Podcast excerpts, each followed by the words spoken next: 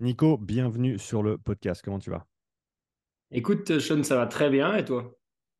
Très très bien, très très bien. C'est un plaisir de t'avoir à nouveau sur le podcast. Pour ceux qui ne te connaissent pas encore, eh ben, allez écouter le premier podcast qu'on a fait euh, il y, a, y a un petit moment déjà. hein? Ouais, Ça a bien un an et demi, je pense, ou deux, quasiment, hein, cette fois. Ça a bien un an et demi, ouais, exactement. Euh, bah écoute, c'est cool de t'avoir euh, à nouveau. Pour ceux qui ne te connaissent pas encore, Nico, euh, je te laisse te présenter en, en quelques mots. Ouais, alors moi, je suis Nico Vandel, euh, je suis fondateur de la société de coaching Agile Training, euh, pour trouver aussi sur Instagram. J'ai aussi, euh, depuis peu, depuis cet automne, euh, j'ai lancé mon podcast Endurance 30, donc où je t'ai reçu d'ailleurs, c'était mon premier invité, donc ça m'a fait plaisir. Ouais. Où on discute avec des, des pros, des athlètes, des amateurs, des kinés, tout le monde, des domaines de l'endurance. Et moi, ça fait depuis euh, 2016, je dirais que je coach en, en, en individuel, enfin sur des, des, des amateurs qui préparent leur projet de l'endurance. Mm. Et en parallèle à ça, à ça, depuis 2013, je suis dans le staff technique de l'équipe de France de ski, donc de combiné Mm. nordique, où j'ai eu des missions variées. Ça allait de la préparation physique à la responsabilité euh, technique du matériel. Et d'ailleurs, à ce propos, on avait collaboré ensemble parce que j'avais besoin de toi sur, euh, enfin, on avait besoin de toi sur une problématique on était coincé. Mm. Donc, je pense qu'on y viendra un peu derrière. Donc, euh, c'est vrai qu'on se connaît aussi depuis un moment et surtout, on a été amené à bosser ensemble parce que euh, c'était un peu notre discussion du début. Souvent sur les réseaux, c'est oui, oui, je comprends l'avis des autres et de, de façade, c'est euh, je suis d'accord avec toi, mais je vais surtout, surtout pas écouter ce que tu fais. Et je pense qu'on avait réussi à bien le faire justement. Donc, euh, c'était un peu l'objet d'aujourd'hui aussi. Ouais, exactement. Et euh, je pense que c'est pas mal si on commence justement avec cette, euh, cette expérience de cette collaboration qu'on a, qu'on a vécue. Mm. Donc, bah, je te, je te laisse euh, mettre en place le cadre. Pourquoi est-ce que vous aviez fait euh, appel à moi euh, dans un premier temps? Ouais, bien sûr. Euh, en fait, on avait euh, un athlète où on n'arrivait pas à cerner certains problèmes qu'il avait. Il avait les jambes qui brûlaient assez régulièrement. Alors après, c'est un athlète, donc c'était avec l'équipe de France hein, sur le coup, qui sortait de deux saisons où c'était pas du surentraînement parce que le, le terme est un peu élevé, mais en tout cas du surmenage. Mm. Et euh, l'idée, c'était de, construire avec lui quelque chose pour le remettre d'aplomb. Mm. Euh, ça venait petit à petit, arrivé à l'automne, il y avait ce problème qu'on n'arrivait pas, à- qu'on n'arrivait pas à résoudre. Mm. Et moi, je suivais déjà ton travail à ce moment-là, notamment sur le Moxie. Et du coup, ce qu'on avait mis en place, c'était que tu étais venu le, le tester avec le Moxie, euh, avec euh, le VO2 Master aussi, Mm. et avec euh, ton spiromètre au repos. C'est ça qui nous avait beaucoup aidé justement là-dessus. Et pour la petite histoire, ce qu'on avait fait, tu étais venu, tu avais adapté ton protocole à notre propre, propre protocole à nous, qui était un test incrémental de lactate, parce qu'on bosse depuis longtemps avec ça. Mm. Et l'un dans l'autre, nous, ça nous avait permis d'identifier un problème sur lui qui était une... Attends, je vais fermer WhatsApp qui était une euh, hyperventilation, entre guillemets, même sur des, des zones de, enfin ce qu'on appelle DT1, mais la zone 2, comme, euh, comme toi tu peux l'appeler. Et derrière, en fait, on est arrivé derrière, euh, à partir des analyses que tu as fait, des préconisations, en fait, on lui a proposé d'aller explorer cette zone d'hyperventilation de temps en temps.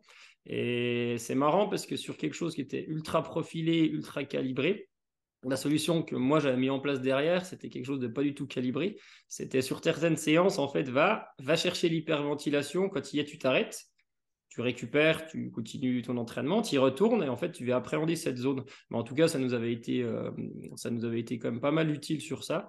Et après, on a aussi mis des petits exercices euh, hors contexte euh, au repos à faire de respiration qu'il avait plus ou moins fait. Mais pour la petite histoire, après, il était parti d'assez loin. Il s'était qualifié pour les JO de Pékin. Donc, euh, on l'avait retrouvé euh, en tant que remplaçant, mais c'était Mhm. déjà une bonne progression et il est toujours dans le, toujours dans le système. Donc, ça avait... Évidemment, le protocole qu'on a mis en place, c'est pas ça qu'il avait fait aller vite, le testing non plus, mais en tout cas, ça nous avait permis d'identifier euh, certaines problématiques, de mettre le doigt dessus, et après, derrière, de proposer des solutions concrètes en face. Mm. Ouais, bah écoute, c'était en tout cas, c'était une super expérience pour moi. C'était un- une de mes premières interventions dans un cadre d'équipe sportive, euh, avec, en collaboration avec d'autres coachs et euh, hors de mon euh, contexte à moi, qui est en général la Mm. salle de sport. Et donc, c'était super enrichissant de venir sur le terrain, de voir comment vous faites les choses. Et comme tu l'as dit, adapter le protocole par rapport, par rapport aux besoins. Moi, j'avais le protocole ou les, approches que j'utilise en général, mais le fait que vous aviez déjà euh, en place quelque chose, ça ne servait à rien de, réinventer la roue, il fallait travailler dans l'environnement en question. Et comme tu l'as dit, je pense que le, paramètre respiratoire, il peut être intéressant pour, euh, pour certaines personnes, pas nécessairement pour tout le monde, je ne pense pas. Mmh. Euh, je serais intéressé de savoir ce que tu en, penses, mais dans des contextes précis comme celui-ci, où il y a clairement une limitation à ce niveau-là, je pense que mmh, ça, peut être intéressant d'avoir quelques informations en plus. Est-ce que tu as, vu cette situation avec soit d'autres athlètes ou des personnes que, tu as en suivi où l'aspect respiratoire semble être euh, limitant? Ouais, mais euh, sans aller aussi loin, parce que là, on mmh. était vraiment dans un contexte de, haut niveau et mmh il fallait qu'on identifie quelque chose quand on avait fait euh, le tour de, en guillemets, le tour de la question, même si on ne le fait jamais vraiment, mais sur l'aspect respiratoire, moi, ce que j'ai ce que j'ai remarqué, je vais beaucoup y faire référence parce que je suis intervenu avec, euh, pour la formation de Fred Cossé sur Athletic Move il y a quelques temps, avec mmh beaucoup de gens issus de l'altéro, du crossfit, de ces choses-là. Et ça m'a fait tilter sur plein de choses, j'y reviendrai après. Mais justement, moi, j'intervenais sur l'endurance. Donc, on a fait, euh, ils avaient fait un test de VMA au préalable. On a fait temps de soutien. Après, on a fait des séances un peu plus libres. On y reviendra après. Et il me parlait beaucoup de respiration. Et enfin, certains en tout cas. Et c'est aussi un peu la, la tendance en ce moment où il y a beaucoup de travail de respiration hors contexte euh, pour développer ces capacités respiratoires qui ne sont pas inintéressantes. Mais quand je regardais certains courir, ils ont la tête baissée, ils ont le bit coupé en deux et en fait, ils n'ont pas d'inspiration d'air. Mmh. Donc, effectivement, le facteur, enfin, le point limitant est aussi la respiration, mais il peut être résolu pour des choses, par des choses simples. En fait, euh, une consigne de regarder devant, une consigne de respirer, et déjà d'apprendre à respirer à l'effort, de se calibrer sur ses pas. C'est, pour moi, c'est vraiment la première chose. Non pas que le travail euh, euh, qu'on a fait ensemble soit inutile, loin de là, non pas que je sais, que toi tu bosses avec Power ça soit inutile aussi, mais je pense que ça vient en second. Par contre, la respiration, on a quand même besoin d'oxygène pour euh, vivre, pour faire un effort, etc. Donc, c'est forcément, euh, forcément un point important euh, dans la performance, quel que soit le niveau de performance. Après, la manière d'aller hmm, d'aller résoudre les soucis, si soucis il y a, euh, je pense qu'elle commence déjà par euh, les fondamentaux. C'est peut-être ce qu'un coach d'athlète disait il y a 40 ans. Hein. Euh, regarde devant toi, respire. En ski de fond, c'est regarde le haut de la bosse. Mais je pense que ça commence quand même par là. Ensuite, derrière, après, évidemment, on peut aller un peu plus en détail pour travailler sur ça.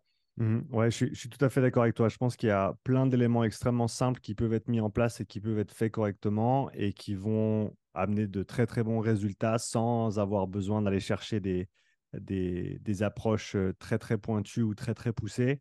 Il y a une citation que j'utilise tout le temps, c'est si, tu utilises, si tu emploies des, méthodes d'entraînement avancées avec des athlètes pour lesquels ce ne serait pas justifié ou des personnes avec lesquelles ce ne serait pas justifié, tu les voles, tu leur voles deux fois en fait. Tu leur voles les adaptations linéaires qu'ils pourraient avoir dans un premier temps et les adaptations qu'ils pourraient avoir plus tard via ces méthodes d'entraînement avancées.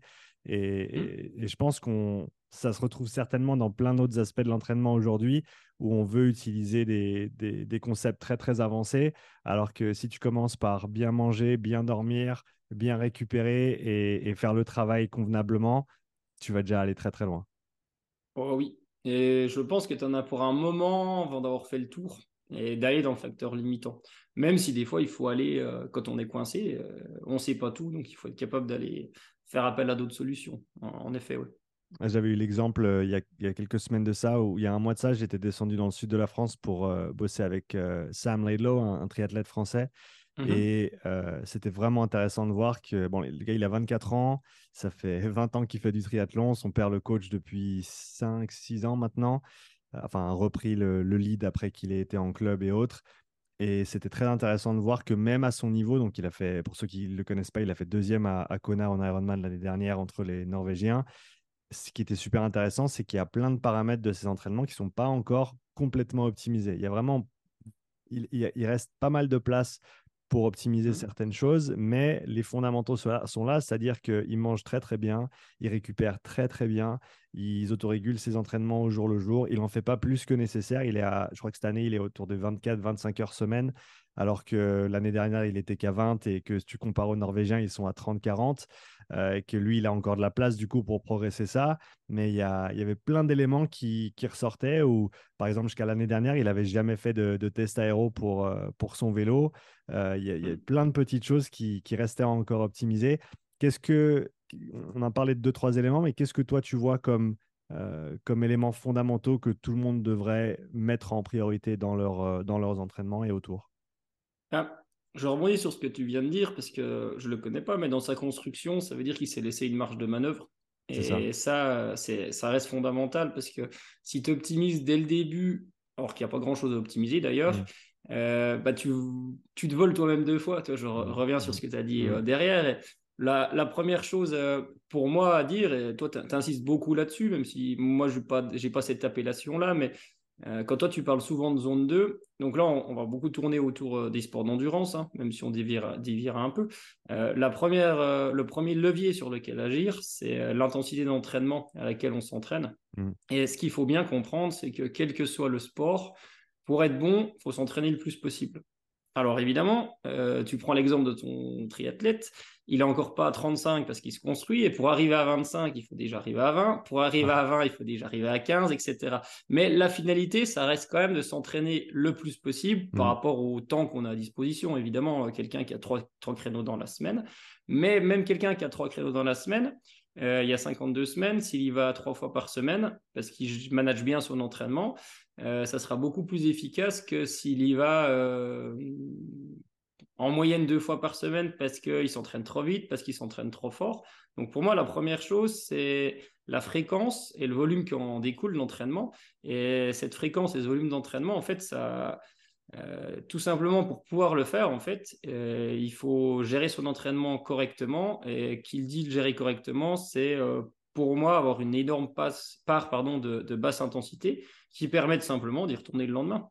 Et je donne souvent l'exemple, c'est que si tu t'entraînes toujours trop doucement, entre guillemets, ton objectif, si tu es au départ d'un marathon, tu vas quand même pouvoir y aller. Ton marathon, tu vas le finir. Tu ne vas mm. pas le finir vite, mais en tout cas, tu pourras le finir. Mm. Si tu t'entraînes toujours vite, toujours trop vite, trop souvent trop vite, tu as déjà beaucoup de chances de ne pas être au départ. Et évidemment, si tu t'entraînes souvent doucement et de temps en temps vite, tu as mm. encore plus de chances que ça se passe bien le jour de ton marathon. Mais garder, c'est un raisonnement par l'absurde, mais euh, Hmm, gérer les intensités. C'est vraiment quelque chose qui est fondamental pour moi dans l'endurance. Euh, c'est prouver, reprouver, euh, je dirais pas scientifiquement parce que ils sont allés observer ce qui se passait sur le terrain, mais en tout cas, c'est beaucoup prouvé sur le terrain. Alors, bien sûr, tu as des contre-exemples hein, de gens qui s'entraînent beaucoup à haute intensité. Est-ce qu'ils seraient pas meilleurs en s'entraînant à plus basse intensité Je ne sais pas. Est-ce qu'ils sont clean? Je ne sais pas, parce que sur des sports olympiques, alors je vais pas dire que le dopage, on est épargné, loin de là, il y a des contrôles, il y a des statuts d'athlètes de haut niveau, il y a du suivi longitudinal. Sur d'autres disciplines non olympiques, par exemple, il n'y a pas ou peu de contrôle. Hmm. Donc, des fois, on va regarder ce que font des gens. Effectivement, ils se mettent peut-être au carton tous les jours ou pas parce qu'il y a les réseaux sociaux. Mais qu'est-ce qu'ils font derrière? Qu'est-ce qu'ils prennent derrière? Il faut aussi euh, rester mesuré par rapport à ça. Ouais, parce que comme tu, comme tu le cites bien ici, la, la basse intensité de manière générale, peu importe comment on l'appelle, entre autres, ça va nous permettre de mieux récupérer, de mieux tolérer la charge d'entraînement, chose que font aussi les, produits dopants. Ouais.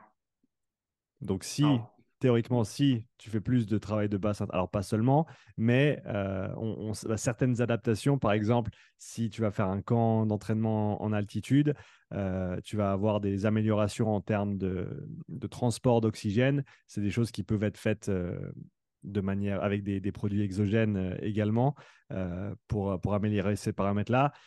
Mais il n'empêche que cette basse intensité, en gros, ouais, ça te permet de t'entraîner plus et de mieux récupérer de ce que tu fais. Ah ouais, et dernièrement, il y a eu un haltérophile chinois qui s'est fait choper à l'EPO. Tout le monde, a, mais ça sert à rien, machin, machin. Mais je suppose qu'il a fait ça pour s'entraîner plus. Alors, c'était tout à fait. J'avais fait une, j'avais fait une vidéo là-dessus et c'était mon hypothèse aussi. Après, mmh. j'ai cru comprendre que c'était un peu le bordel dans la fédération euh, chinoise d'haltérophilie, qu'il est un petit peu vieux et qu'il mmh. prenait un peu la, il, faisait un peu de l'ombre aux, jeunes nouveaux qui arrivaient et qui avaient des chances.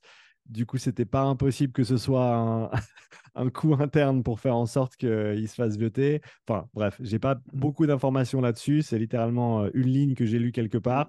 Mais, euh, mais quoi qu'il arrive, oui, ce serait complètement cohérent pour moi dans un sport comme l'haltérophilie qui, et, on le sait, hein, les, résultats en compétition, en haltérophilie, en force athlétique, peu importe le sport, le volume d'entraînement, le tonnage annuel pour, pour ces, ces haltérophiles est hautement corrélé aux, performances sur la plateforme. Donc si tu peux t'entraîner plus, donc qui dit s'entraîner plus dit récupérer plus aussi, ça va, ça va t'aider dans tes performances. Donc, non, je pense que ce serait pas complètement aberrant de voir des, euh, des produits dopants tels que, tels que les PO dans des, des sports qui ne sont pas des sports d'endurance. Oui. Bon, après, on va partir du principe qu'on fait les choses proprement, que les gens qui nous écoutent font les choses proprement, sinon vous pouvez raccrocher me concernant. et on va partir sur les, des choses saines. Ouais. ouais. ouais. Donc, un truc que tu as dit tout à l'heure, c'est euh, oui, il faut contrôler les intensités. Et ça, je suis 100% d'accord avec toi. Je pense que c'est certainement une des plus grandes erreurs qui sont faites quand on s'entraîne avec un, soit dans un sport d'endurance ou pour développer sa condition physique, c'est la gestion de l'intensité qui est, qui est pas optimale. Il y a aussi le paramètre de régularité que tu as mentionné qui, je pense, n'est pas assez cité. Hein, parce que, mmh ouais, d'avoir trois grosses semaines d'entraînement, c'est cool, mais si derrière, tu en perds deux parce que tu es tombé malade, tu es parti en vacances, tu n'as rien fait, euh, ben, au final, sur ton année, ben, tu, tu perds des, des semaines d'entraînement et cette régularité, elle est extrêmement importante parce que, euh, et surtout, plus ton niveau est haut et plus le désentraînement s'effectue euh, rapidement. Ah, bien sûr. Bien sûr, et même sur des plus petits niveaux, quand on est dans une optique d'hygiène de vie, on va mmh appeler ça comme ça, mmh avec finalement, moi j'ai le cas de certains clients ou clientes que je coach, euh, le, l'éco-trail de Paris, les 18 km, c'est aussi un prétexte pour euh, structurer son activité physique et avoir une hygiène de vie sur 3-4 mois, etc. Une fois que c'est atteint, on en fait un autre. Mmh. Et ben, dans le cas d'hygiène de vie, plus on mobilise son corps souvent, meilleur en santé on est. Si on le fait intelligemment, en tout cas. Donc, euh, c'est sûr que pour moi, la fréquence, c'est la base en découle le volume, évidemment, mais la fréquence d'entraînement, c'est, pour moi, c'est vraiment la base. Après, derrière, euh, je pense que quand tu réfléchis à un système d'entraînement, euh, en tant que coach ou en tant que personne, ben, tu vas dire qu'est-ce que je mets en place pour pouvoir m'entraîner à chaque fois que je peux, à chaque fois que j'ai le temps d'y aller, à chaque fois que j'ai envie d'y aller, qu'est-ce que je mets en place pour y aller?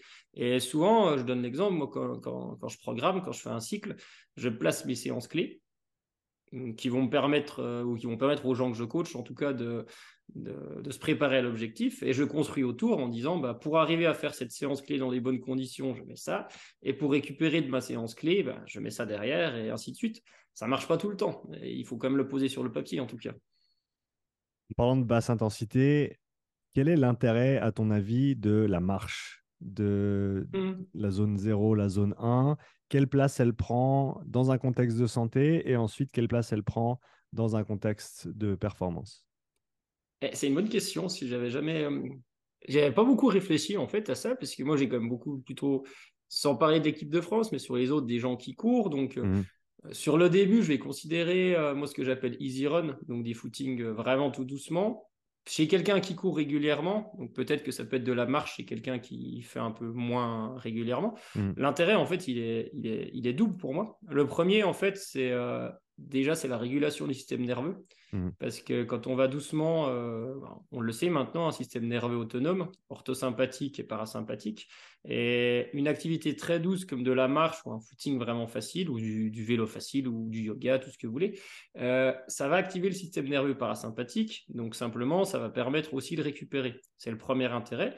Et le deuxième intérêt qui n'est pas négligeable, on va revenir à, la marche par exemple, euh, ou la course facile dans un autre cas, c'est qu'on va augmenter le volume d'entraînement bêtement, sans se rajouter des énormes contraintes. Donc derrière, quelqu'un qui est en conditionnement physique euh, général, eh ben, s'il va marcher une fois de plus 30 minutes par semaine, il aura augmenté son volume d'entraînement, même s'il ne vise pas les JO, une mmh. fois plus par semaine. Ça a un nom. Alors maintenant, la grande mode sur les réseaux, c'est un cheat code pour maigrir. Oui, si tu veux, mais marcher, on a fait pour ça. Euh, enfin, faites-le dès que le pouvez. Prenez-le pas comme un cheat code. Un marcher, ça fait du bien. Mmh ça, on prend l'air, etc. Euh, je sais pas, nous, nos, grands-parents, ils, je sais pas, ils avaient marché, ils avaient jardiné. Enfin, c'était spontané, mais c'est c'est rien de logique. Mais pour moi, c'est un, un, réel intérêt d'avoir des séances très faciles. Et je pense sincèrement Et j'ai un peu fait l'erreur dans le coaching avant, euh, chez les amateurs en tout cas, et j'ai en train d'y venir de plus en plus. Les jours faciles doivent, être vraiment très faciles. C'est-à-dire que de plus en plus, je réfléchis à... Alors avant, j'avais peu de jours difficiles, hein. mais j'avais aussi des jours modérés, quelques jours faciles, et maintenant, je réfléchis de plus en plus à avoir des journées qui sont pas de repos total, mais qui sont très faciles. Et la marche peut en faire partie, par exemple. Et je discutais avec euh, une fille qui fait de l'altéro à un niveau euh, français sur certains livres et européens sur d'autres. Mm. Et eux, ils ont souvent des marches en fait en sortie de séance altéro pour faire redescendre la pression. Mm. Ce qui serait voilà mon avis là-dessus. Ce qui serait bien, bien complémentaire du coup à l'intensité de, des séances d'altéro qui sont bah, mm. dans, dans, le nerveux, dans le sympathique. Et euh, ça, ça, te permet de, de contrebalancer tout ça. Je m'étais rendu compte euh, à quel point je, je, me déplaçais peu après le mois de décembre où j'avais très peu de, coaching l'année dernière. Alors, quand j'avais mes, mes, séances de coaching, j'étais partout dans la journée, tout le temps hors de la mmh. maison, donc je bougeais beaucoup. Mais depuis que je passe plus de temps à la maison, euh, je me force à sortir et à aller faire, euh, aller faire mes 10 000 pas par jour, ce qui fait mmh. à peu près 8 km, si je ne me trompe pas, 1h15, 1h20 de, mmh. de marche en général. En plus, on fait un petit challenge à l'heure actuelle avec ma femme et des amis et ça fait partie des points qu'on peut acquérir tous les jours. Donc, euh, bah, avant, de, avant de te parler ici, je suis sorti marcher une demi-heure et je sortirai plus tard euh, encore une fois. Et c'est vrai que bah, c'est des petits moments qui, alors, au niveau athlétique, je ne sais pas si je décrirais ça comme des séances d'entraînement, mais je pense que même, des, même c'est des, bons, des bons moments pour prendre l'air, pour changer un petit peu, t'es pas au travail, t'es pas non plus en train de te mettre dans le dur à la salle euh, ou à l'entraînement. Je pense que c'est peut-être un, entre-deux qui, qui, nous manque un petit peu dans notre société en 2023 euh, qui est très sédentaire. Et je veux dire, je dis, dis pas ça en pointant du doigt, hein, mais je pense que les, des athlètes sédentaires, il y en a, il y en a plus d'un qui passent 8 heures assis au bureau et qui font une heure de sport le soir. Est-ce qu'une heure d'activité physique dans la journée en tant qu'être humain, comme tu l'as dit, on sait qu'on est fait pour bouger, on est fait pour marcher, on est fait pour euh, pour, euh, pour accumuler tout ce, travail de, euh, tout ce travail physique au cours de la journée, est-ce que c'est -ce c'est véritablement suffisant quoi? Non, mais il y a deux choses qui que je trouve intéressantes dans ce que tu dis. Déjà, les 10 000 pas, c'est les recommandations de l'OMS. Et hmm. il y a ça, il y a un nombre, je crois que c'est 4 heures d'activité par semaine ou 2h30 un peu plus intense. Mais même pour les gens, alors il y en a qui vont aller pinailler, bah, l'OMS, 10 000 pas, ça veut rien dire, machin. Mais ça a le mérite d'exister. Il y a des gars qui ont planché là-dessus. Bah, réfléchissez déjà dans un premier temps à essayer d'atteindre ce, cumul-là. Et puis si c'est pas assez, faites-en plus. Et pour certaines personnes, c'est dur hein, d'y arriver pour l'instant. Après, il faut se prendre en main, il ne faut pas se plaindre, il faut y aller, etc. Mm. C'est la première chose. la deuxième chose, tu parles aussi de la société qui est... C'est notre société qui est sédentarisée, oui. Et à l'inverse, c'est une société où moi, j'ai en décalage dans l'entraînement sur certains points où tout doit être rentable. C'est le ROI, retour sur investissement, mm. où chaque seconde passée, si tu dois avoir optimisé tes calories, tu dois optimiser ci ou ci ou ça. Et la marche, par exemple, ben c'est, mais je me prends pas la tête, je vais marcher, je prends l'air. J'ai, n'ai pas besoin de calculer combien de calories je vais dépenser. Je, C'est aller courir aussi à un niveau supérieur. Mm. Et je pense que c'est des choses qui sont importantes et que chaque, chaque entraînement ou chaque activité physique, on ne doit pas en attendre quelque chose en retour tout le temps. On doit aussi, je pense, avoir le plaisir de bouger et simplement de, se connecter avec son environnement autour, de réfléchir à soi, d'aller avec des amis. Et c'est important ces choses-là, pour moi, de plus en plus. Tu as parlé d'un contexte assez spécifique avec l'haltérophile et le fait qu'ils allaient marcher dans le contexte de leur sport, ou en tout cas en complément de leur sport. Pour un, pour un sport qui n'est pas aussi, on va dire, extrême du côté, sur le spectre nerveux, euh, que qu'est l'haltérophilie ou que serait le, la force athlétique. À toute chose égale, pour quelqu'un qui s'entraîne peut-être déjà 10 heures par semaine, 15 heures par semaine, est-ce que ajouter cette heure d'activité physique très très légère, peut-être pas nécessairement tous les jours, mais plusieurs fois par semaine, avec ce contexte social comme tu l'as mentionné, à, ton avis, est-ce que c'est un, est -ce c'est un ajout bénéfique sur, le, sur la charge d'entraînement, sur la récupération, sur l'état euh, nerveux, émotionnel de la personne, etc. Pour moi, non. Selon le sport que c'est. C'est un avis, mais euh, quelqu'un qui s'entraîne 10 heures par semaine, c'est déjà beaucoup. Hmm. Hormis euh, peut-être des cyclistes ou des triathlètes qui ont des hauts volumes sur des sports portés, hein, de hmm. toute façon. Mais si je prends l'exemple de quelqu'un qui court, par exemple, qui, qui, sont, qui court 10 heures par semaine, et il faut pas s'oublier, hein, euh, en tout cas, même si tu mets du renfort. Mais en, tout cas, quelqu'un qui s'entraîne 5 fois par semaine, je pense que si son entraînement est, pas, est bien réparti, avec des séances faciles, des séances euh, modérées et quelques séances difficiles, mm. euh, il n'y a pas forcément besoin. Pour moi, en tout cas. Si, parce que ce, ce, fait d'aller s'aérer, cette activation du parasympathique, il est déjà fait dans son entraînement s'il est bien mené. Hmm. Après, évidemment, euh, le dimanche, si c'est son jour de repos et qu'il veut aller marcher, ça lui fera pas de mal, hein, de toute façon. Mais c'est moins. Je pense que c'est moins. Euh, c'est moins un besoin euh, sur des sports, des, sports d'endurance, en tout cas, sur ces disciplines-là, que sur des sports qui sont coûteux nerveusement, en tout cas, de mon point de vue. Ok, ouais, je, te, rejoins. Non, je te, je te rejoins sur ta, sur ta réflexion. Comme tu l'as dit, pour des gens qui accumulent déjà beaucoup de volume, surtout s'ils distribuent bien leur intensité. S'ils accumulent déjà beaucoup de volume à basse intensité, ils ont déjà cette dominante parasympathique, ils ont déjà ce, développement au niveau métabolique, euh, cardiaque et autres qui va, qui va être effectué. Et du coup, peut-être pour eux, c'est moins intéressant, mais pour des sports de, force, du coup, des sports d'intensité qui n'incluent pas ce paramètre de basse intensité, euh, comme complément, ça peut peut-être être un petit peu plus intéressant. On en vient à un des sujets que je voulais aborder avec toi aujourd'hui, qui est la, ben, la, basse intensité dans les disciplines de force. Mmh. Parce que c'est quelque chose qui, en tout cas de mon point de vue, semble refaire surface gentiment. Je ne sais pas si ça avait été perdu ou si ça, ça avait été oublié ou si c'est simplement un, un biais de confirmation que j'ai parce que les gens qui sont en très bonne condition physique, eh ben, en général, ils, ne viennent pas me parler. Euh, mais il semblerait que les personnes soient de plus en plus ouvertes dans des sports comme l'altéro ou même euh, des sports comme, très explosifs comme le, parcours et, même d'autres, semblent commencer à s'ouvrir à cette idée d'entraînement de basse intensité et du fait qu'il semblerait que même si ça ressemble pas du tout à ton sport, ça pourrait avoir un intérêt. Euh, qu'est-ce que tu en penses? Euh, J'en pense, je ne suis pas du tout expert là-dedans, donc euh, ça va être un avis assez bref, qui ne sera pas du tout tranché en tout cas. Euh, forcément, la basse intensité, c'est une basse santé. Donc je pense que sur un sport de force et un sport d'explosivité, l'intérêt, en fait, il est, il, est, tout con comme dans tous les sports. En fait, pour pouvoir s'entraîner souvent, il faut être en bonne santé. Donc évidemment que la basse intensité a un intérêt derrière. Après, je pense que ce qui est compliqué à amener, et là, l'échange que j'ai eu avec la fille qui fait de l'altéro, c'est un des premiers échanges que j'ai eu avec quelqu'un euh, de ce milieu-là. Donc, euh, le fait qu'eux fassent de la marche en sortie de séance et tout, ça me paraît déjà super bon pour la santé. Et après, derrière, le problème euh, qu'il y a, c'est le coût en temps. Enfin, mmh. quelqu'un qui veut être fort en force athlétique, je pense qu'il fait du 5 ou 6 jours sur 7. Donc, il n'a pas non plus beaucoup de temps à côté à consacrer à autre chose.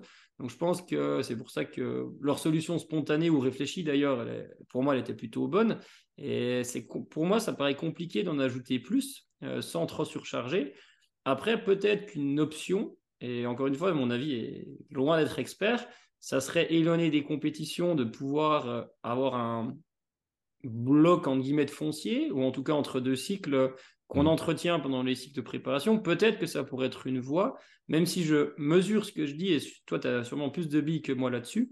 Euh, évidemment, moi, dès que tu peux faire de la basse intensité, pour moi, c'est tout bénéf. Par contre, le temps que tu as y consacré, c'est autre chose, et peut-être que cette voie-là, elle pourrait être pertinente, mais pour le savoir, en fait, il faudrait l'essayer. Donc, mm. euh, je ne sais pas si je réponds beaucoup à ta question, parce que je, quand j'ai pas le cas de figure, hmm, j'ai déjà du mal à me considérer expert dans certains domaines, mais ça fait plus de dix ans que je suis dedans.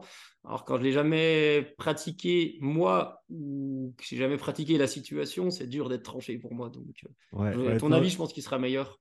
Je te, je te demande absolument pas d'être tranché. Je pense que des, des, réflexions, même sur une base théorique, peuvent être très très intéressantes, mm. même si elles ne sont pas fondées dans, dans, de la pratique ou de l'expertise. Euh, mais et je pense que je suis, bah, je suis d'accord avec toi et de ce que j'ai pu voir jusqu'à maintenant, ça, ouais, ça a beaucoup à voir avec ta capacité de, travail en fait et ta capacité de récupération. Et il semblerait que même pour des, gens qui s'entraînent en force athlétique, tu as pris cet exemple-là euh, quatre jours par semaine, est-ce que tu peux véritablement assimiler tes quatre entraînements de force athlétique par semaine? J'ai eu le cas de figure avec euh, Clément Goudin, qui était champion de France 194 kilos, si je ne me trompe pas, il y, a, quelques années de ça, mmh. et qui eh ben, faisait quatre entraînements semaine, mais était complètement cramé en fin de semaine et ne pouvait pas bien récupérer, a descendu ses entraînements à trois jours semaine, a rajouté une séance de basse intensité, modalité mixte, ergo, etc., quelque chose de très très simple, euh, autorégulé par de, la respiration nasale euh, sans se prendre la tête. Et euh, il a dit ben, l'effet sur mes entraînements, c'est que je récupère mieux entre mes séries de squats, j'arrive à mieux emmagasiner mon volume d'entraînement et je considère peut-être même rajouter un quatrième jour d'entraînement à nouveau parce que je sens que maintenant, il peut être rentable, il peut être bien utilisé. Et je pense que ça, c'est un cas qui est assez extrême avec la force athlétique qui est encore une fois très, très éloignée de la, la basse intensité. Mais euh, ce, qui me, ce, qui, moi, me, me parle, c'est que euh, certes, ça ressemble pas au sport. Par contre, le volume d'entraînement nécessaire pour que tu performes dans ton sport, lui, va être directement lié à ta, condition physique. Et si tu n'as pas une bonne condition physique, si tu n'as pas les prérequis de récupération, tu vas pas pouvoir bénéficier de cette charge d'entraînement. Ouais, bah, on avait parlé, j'avais reçu Rudy Koya sur le podcast et il disait aussi avant, à l'époque, euh, il disait, enfin il y a 10 ans, on sait rien, bah, moi, dès que je faisais du cardio, j'étais complètement rôti. Euh, donc, euh, le résonance et le cardio servaient à rien. Et après, euh, le recul, il a dit en gros, bah, en fait, c'est juste que j'avais pas de conditions physiques. Donc, évidemment, le cardio me fatiguait. Donc, c'est un processus sur, sur le long cours. Et après, des cas de gens qui veulent optimiser leur perf en, en force athlétique, c'est pas la majorité des gens. Et sur ces gens-là, il faut être sûrement prudent, même si ce que tu as mis en place, je pense que évidemment, ça fonctionne parce qu'il y a eu sur le terrain, ça permet d'augmenter la capacité de travail et de rajouter une séance, mais ça reste la même problématique que dans les sports d'endurance on a. Hmm. Euh, on n'a déjà pas toujours le temps de faire le travail énergétique, donc le renforcement, on y viendra après, quelle place on peut y accorder et comment on le fait. Et la parenthèse sur les modalités mixtes euh, dont tu parles, c'est rigolo parce que je discutais avec... Euh, avec quelqu'un qui est dans l'encadrement d'un tennisman de top 100 mondial. Et il n'y a pas longtemps, on parlait de ça. J'en dirai pas beaucoup plus. Et lui, son travail à basse intensité, enfin, il n'aime pas le faire, etc. Et peut-être que dans un premier temps, des modalités mixtes, euh, c'est d'avoir un circuit training à basse intensité. Derrière, tu construis autour avec, euh, bah tiens, pour t'échauffer, tu vas y courir un quart d'heure ou faire de l'ergo un quart d'heure. Hein. Si, si, le gars il fait 120 kilos, on va se calmer. Et derrière, bah, en récup, tu refais un quart d'heure et finalement, tu es dans un corps de séance qui est bien mené où tu as fait mhm. une heure de conditionnement à basse mhm. intensité et d'endurance générale. C'est sûrement moins bien dans l'absolu que d'aller courir. Je parle pour une condition générale, mais dans le contexte où c'est, euh, peut-être que c'est pertinent, c'est une piste de travail. Ça reste une piste sur une réflexion, hein. ça reste, euh, ça va pas plus loin que ça pour l'instant. Bah écoute, de, de ce que j'ai pu voir, euh, je, je, serais tout à fait aligné avec ce que tu dis là et j'ai eu le même raisonnement au, début, dans le sens où on me demandait Ouais, mais est-ce que je peux faire 30 minutes? Est-ce que je peux faire 20 minutes? Mmh. Est-ce que je peux faire 10 minutes? Et au début, ben, si tu si écoutes ce que disent les, les grands Manitou des sports d'endurance, c'est non, non, il faut faire 45 minutes, une heure minimum. En dessous, ça sert à rien mais après, encore une fois, ça, dépend toujours de, la personne que tu as en face de toi. Et souvent, je parle à des gens qui font zéro basse intensité et qui n'en ont jamais vraiment fait de par leur discipline sportive, notamment des, crossfitters ou d'autres sports très, très intenses et très, très explosifs. Et pour eux, j'ai trouvé que 20 minutes avant et ou après un entraînement, deux, trois fois semaine, c'est très, très, très bien déjà. Déjà, s'ils arrivent à accumuler une heure à deux heures par semaine, euh, sur, euh, sur 2-3 mois, même si c'est en segment de 20 minutes, même si c'est en pré-échauffement et même si c'est en post-intensité, qui sont euh, sur le papier pas des situations idéales, ben ça reste que c'est du temps et du volume qu'ils n'auraient pas fait autrement et mmh. que au final, ça, ça leur est bénéfique. Ah, je, te rejoins, je te rejoins totalement et je pense que pour moi, l'étape d'après, ça serait d'arriver à un effort continu une fois dans la semaine de, de 30 à 45 minutes, ce qui est mmh. l'étape supérieure, mais il faut déjà mmh. commencer par là. Et, peut-être que, je, n'étant pas expert, je ne sais pas comment est, construite une saison de, une saison de, force athlétique, mais euh, éloigné de la saison, euh, moi, ce que j'observe euh, sur moi quand je m'entraîne, sur les gens que j'entraîne, c'est que quand tu repars un peu de zéro, moi, sortie d'hiver, généralement, je skie mais pour le boulot, mais c'est juste pour pas être sédentaire. Enfin, c'est le boulot, j'ai pas le temps de faire grand chose d'autre. Ah, il faut quand même deux ou trois semaines pour euh, reprendre une condition acceptable, euh, ce qui, commence seulement à revenir pour moi là. Et s'il y a le temps derrière, c'est peut-être d'avoir un, cycle de surcharge progressive à vélo, par exemple, euh, mmh. chez des gens, en se disant, ben, sur un mois, si, j'ai le temps, encore une fois, les gens qui m'écoutent, qui sont spécifiques, vont peut-être dire, mais ils me racontent n'importe quoi, mais je refais une surcharge ou je fais un peu euh, du circuit training, de l'aérobie, etc. Et cette base-là de 3-4 semaines qui nous amène en bonnes conditions, derrière le maintien, en fait, tu peux le maintenir un sacré moment avec ce que tu proposes derrière. Alors peut-être que ça serait une, peut-être que ça serait une voie ou pas du tout. Tout dépend du contexte, mais euh, il y a des vrais bénéfices à avoir ça. Et quand tu as repris un peu de conditions physiques, quand même, tu te sens quand même mieux hein, dans tout ce que tu fais. Et ça, euh, c'est important. Non, c'est le cas de le dire. Est-ce que tu dirais que on a peut-être oublié un petit peu ce paramètre général de l'entraînement euh, en faveur du, du, tout spécifique tout le temps? Euh, en tout cas, moi, ça semblerait que de, ce que j'ai pu voir, et alors oui, j'opère dans des disciplines qui sont assez jeunes, le MMA, le, CrossFit, c'est pas des sports qui ont, qui ont l'ancienneté des sports d'endurance, euh, mais il s'avère que ben, les principes qui y sont appliqués, hmm, alors commencent à se rapprocher de ce qui se fait en sport d'endurance et dans les autres disciplines euh, un peu plus anciennes, mais il semblerait que ouais, c'est tout spécifique ou rien et que la phase de général, elle est passée par la fenêtre ou alors elle n'a a jamais existé. Bah, c'est marrant, enfin, ça, ça, ça, ça, me fait poser plein de questions. Ce que tu dis, euh, ça, je reviens à ce que j'ai dit il y a, a peut-être 10 minutes en arrière, on parle beaucoup, mais euh, euh, tout doit être rentable. Et pourquoi Qui a décidé que tout devait être rentable? Du marketing, des gens qui vendent des choses, etc. Et ça, c'est la première chose. Et euh, plus ça va, euh, plus moi, en tout cas chez les amateurs, euh, chez les élites, c'est un peu autre chose encore que. Mais chez les amateurs, plus je suis un. En fait, moi, ce que je leur fais faire en renforcement, c'est minimum deux séances par semaine, même si quelqu'un qui est par un trail, un marathon, etc. 20 minutes. Toi, c'est l'inverse de ta basse intensité là-dessus. Pour avoir une fréquence de sollicitation, s'il peut en faire trois, c'est encore mieux. Mmh. Et je fais de la PPG. Mmh. Je ne vais pas je vais pas y chercher à faire de l'endurance de force quand quelqu'un il va y courir deux heures. Qu'est-ce que tu veux que je fasse avec mon poids, le gars dans son salon? Ça marchera pas. Par contre, c'est de la PPG parce que je suis de plus en plus sceptique sur la notion de transfert. Et par contre, je suis convaincu du fait qu'on développe des qualités physiques générales euh, sur plein d'aspects qu'on est capable de mobiliser dans la pratique spécifique.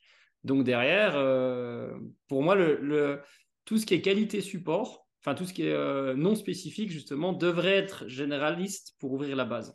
Ça, c'est, j'en suis convaincu. Et je vais donner une anecdote. Euh, le CrossFit, je connais très peu, que de l'extérieur. Euh, je trouve que la pratique, elle a démocratisé pas mal de choses. Et je, je vais au téléphone avec quelqu'un cet après-midi pour faire une planif de CrossFit à moyen terme, par curiosité justement parce que il y, y, a des choses intéressantes à prendre dedans. Mmh Mais là, je vais te parler de la Spartan Race. Euh, donc, je coach un des meilleurs Français, euh, Mishka Guyot, qui est. Euh, on a attaqué en bossé ensemble il y a plus d'un an. Après, il avait fait un burn-out sportif parce qu'il s'entraînait trop et trop intensément, avec un mmh. rythme de vie qui était qui était pas pas comment pas pas stable, etc. Il est coach sportif, donc c'est pas mmh. évident. Enfin bref, peu importe.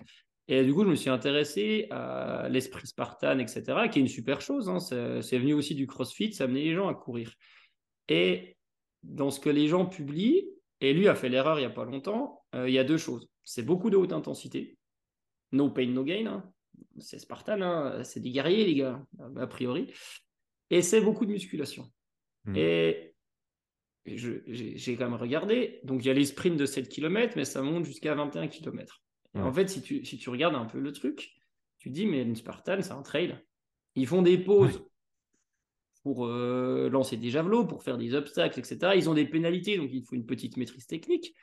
Mais c'est quand même un trail. Et derrière, pourquoi vous consacrez Enfin, pour moi, 80% de la perf, est liée à ta capacité, euh, à ta caisse, à ta capacité à courir à pied. Après, derrière, il te faut du grip, il te faut ces choses-là, il te faut une condition générale, il te faut un peu d'agilité, de skill. Hmm. Mais pourquoi vous consacrez Parce que j'ai eu le cas, hein, quelqu'un que j'ai attaqué à coacher après derrière, il faisait 4 séances de muscu par semaine et deux séances à haute intensité euh, euh, à pied. Je dis, mais pourquoi vous consacrez 80% de votre temps à quelque chose qui ne représente que 20% euh, de la discipline?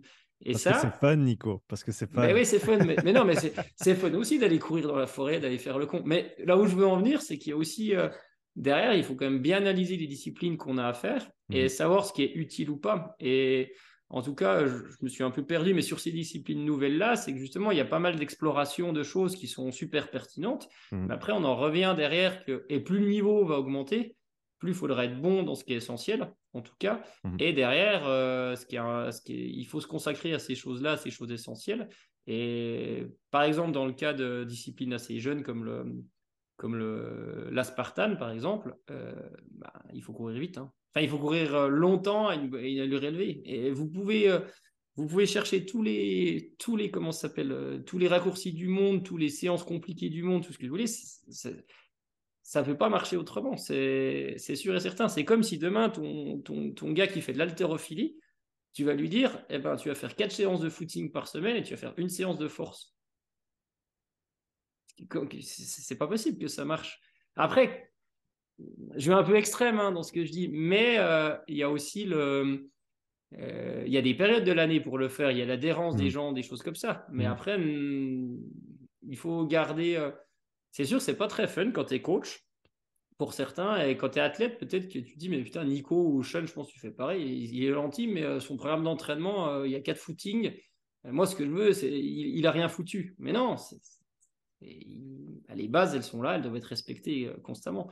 Et le CrossFit, c'est un peu hybride entre les deux parce que ça reste, de ce que j'en ai compris, la force, elle est quand même super utile. Mmh. Et d'ailleurs, les CrossFitters, de ce que je vois, c'est des gens qui sont forts, quand même de manière générale, c'est des gens qui sont assez résistants, mais par contre, attention, moi je suis pas fort, donc je vais dire l'inverse, c'est des gens qui n'ont pas la caisse. C'est un avis, ne, vous vexez pas, hein. moi je, suis faible, je vais épais comme un, comme un fil de fer, il y, a, il y, a, plein de qualités et tout. Et du coup, est-ce que la caisse est nécessaire pour arriver à faire du crossfit? Ça, c'est les gens qui vont y répondre. Mais en tout cas, si elle est nécessaire, je pense qu'il faut passer par un travail à basse intensité. Ouais, et, un travail d'endurance. Ouais, je pense que le travail d'endurance, et c'est ce que je vois avec, euh, euh, avec ma prog sur le vélo pour les, les crossfitters, c'est qu'il y a de la basse intensité, il y a de la moyenne intensité aussi, donc euh, tempo, seuil, selon comment on veut appeler ça. Et il semblerait vraiment que c'est les intensités qui bénéficient le plus à ces, ces, cette démographique du fait que c'est jamais développé à l'entraînement. Tu n'as jamais une séance. Alors oui, de temps en temps, tu as un hero WOD qui va faire 40 minutes où tu es dans le mal tout le long, mais tu n'as jamais une séance de développement où tu es sur du 6-7 RPE qui va durer entre 40 et 60 minutes. Ça n'existe pas. Et euh, au final, c'est ces séances-là qui vont avoir le plus gros impact parce que euh, un raccourci que j'aime bien utiliser, c'est qu'à force et à compétences techniques égales, dans le CrossFit, celui ou celle qui va tenir l'allure la plus élevée pendant le plus longtemps gagne. C'est aussi simple que ça. Mmh si tu arrives à maîtriser tes mouvements techniques et à faire en sorte que ce soit cyclique et à continuer et à pas t'arrêter, eh ben, celui qui va pouvoir tenir le rythme le plus haut, le plus longtemps, va gagner. Et pour moi, le, si j'ai un terme pour ça, c'est seuil. C'est qu'il mmh. faut monter ce seuil et il faut faire en sorte de pouvoir maintenir une allure de travail ou une quantité de, de, travail importante, euh, pendant, plus importante et pendant plus longtemps. Et ça va avoir un impact positif sur les perfs si on, si on admet que Là où vit le sport, c'est véritablement dans le domaine sévère, la haute intensité, parce que c'est tous des efforts de, on va dire, 2 à 15 minutes pour la, grand, pour la vaste majorité. Et, du coup, ben, il n'y a que du spécifique à, l'entraînement. Et, je, comprends la problématique de on n'a pas beaucoup de temps, on a plein de mmh. compétences techniques à apprendre, il y a plein de, de, choses à développer. Donc, on va laisser de côté tout ce qui n'est pas notre sport, on va laisser de côté le général et on va se concentrer sur le spécifique. Et le problème, c'est que ça fonctionne au début. Mais une fois que tu as développé le moteur, mais que tu n'as pas le châssis dessous, et eh ben, les choses tombent en morceaux malheureusement et les gens se blessent, les gens ne progressent plus. Euh, et c'est là qu'on commence à, rencontrer des problèmes.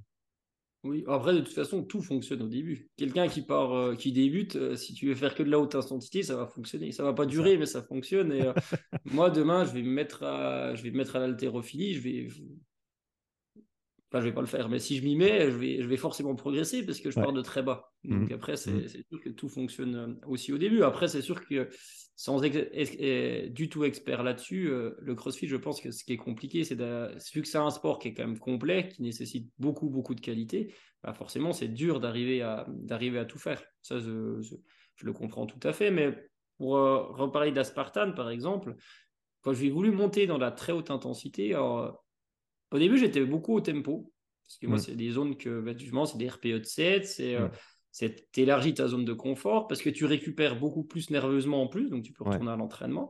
Tout, tout allait bien, on est monté sur du lactique, parce que je me suis fait avoir par le marketing, parce que lui s'est fait avoir par... Euh, oui, mais mes, mes, mes, collègues, ils font tout à fond. Puis moi, je lui ai pas dit, mais ils vont bien moins vite que toi. Mais bon, ça j'aurais dû percuter. Et bref, on est dans le lactique. et ben bizarrement, ça n'a pas marché. Et quand on est revenu sur euh, des séances de haute intensité à plus basse intensité, donc euh, ce que tu appelles moyen, moi ça reste de haute intensité, mmh. il, est, il est retourné dans une bande de santé. Et là, euh, dans l'hiver, fin d'hiver, je dois l'avoir au téléphone. Je ne fais pas sa prog, sa prog l'hiver parce que son emploi du temps, il est, il est un peu dissolu, donc mmh. il fait un peu comme il veut. il a recommencé à faire des circuits en 50-10 de renforcement qu'on n'avait jamais fait ensemble c'est dur maintenant.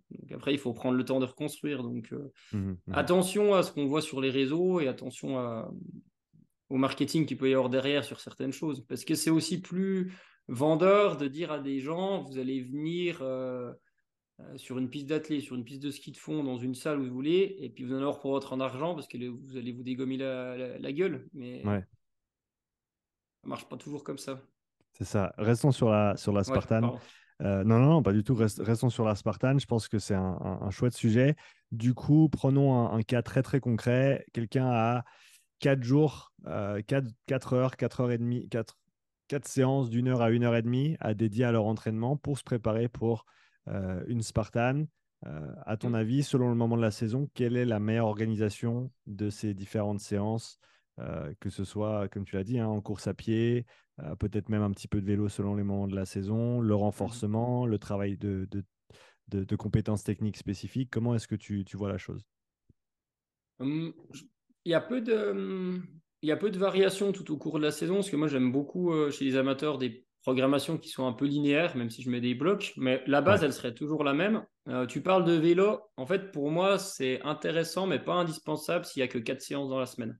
Parce que l'impact euh, articulaire à quatre séances, il n'est pas forcément toujours élevé. Euh, avec Mishka, il y a du vélo, par exemple, parce qu'il y a plus de séances dans la semaine. Donc, à un moment, ça permet de continuer à faire du volume en se reposant. moi, quelqu'un qui a ces quatre séances, je ferais je ferai une à deux séances hybrides, c'est-à-dire euh, un circuit de conditionnement suivi par la course à pied. Mhm. Ou s'il n'a pas le temps, d'ailleurs, je commence par la course à pied, comme ça je sauve mon temps d'échauffement et je vais courir dans la foulée. Mhm. Je, fais ça une, je ferai ça une ou deux fois dans la semaine, comme ça il, travaille un peu ses qualités générales et il est quand même en mouvement pendant, pendant une demi-heure. Euh, l'autre séance, je ferai des séances euh, d'intensité modérée de footing continu de euh, une, on va dire qu'il a 4 heures, on va faire ça, on va faire ça comme ça. Allez, il a 3 fois une heure dans la semaine et 2 heures le week-end, euh, si on fait simple. Je ferai une séance euh, de autour d'une heure à intensité continue. Alors au début, ça sera peut-être 45 minutes, après ça sera une heure.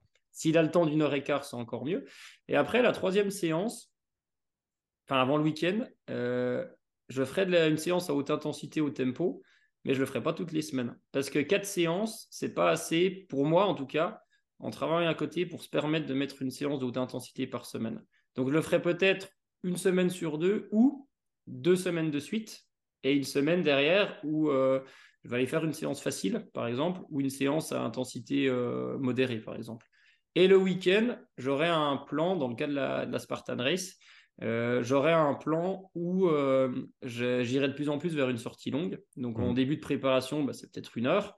Et en fin de préparation, ça sera peut-être deux heures derrière, puisqu'un trail de 20 bornes, euh, si tu ne vas pas courir deux heures à l'entraînement, ça se fait, mais ce n'est pas forcément optimal. Donc moi, j'irai un peu comme ça. Et derrière, le renforcement, je te dis, euh, si tu peux le caler euh, dans deux séances par semaine avant d'aller courir, c'est top. Et sinon, ben, ben libère-toi une cinquième, une cinquième séance dans la semaine. Comme ça, c'est, c'est encore mieux, une séance de plus. Mais en gros, j'irai un peu comme ça et je serai, resterai prudent sur la, sur la haute intensité quand même, quoi qu'il arrive. Après, sur, euh, si on prend un format un peu plus court, tu as parlé des sprints qui sont autour des, 7 km, c'est ça? Ouais, c'est 5 ou 6 km. 5 ou 6 mm. km. Du coup, dans quelle mesure ta planif changerait euh, sur euh, ce paramètre d'intensité dans ces formats-là? Mm. Pour moi, dans la répartition générale, ça ne changerait pas. Il y a moins besoin d'aller faire la sortie longue, mais la sortie longue permet quand même de développer l'endurance et la base de santé. Donc, euh, elle n'empêchera pas en tout cas de courir les 5-6 km. Et surtout que euh, les saisons Spartan, elles sont construites où au début, il y a des sprints et après, ça évolue. Donc, ils font un peu toutes les distances. Donc, ça, je ne le changerai pas.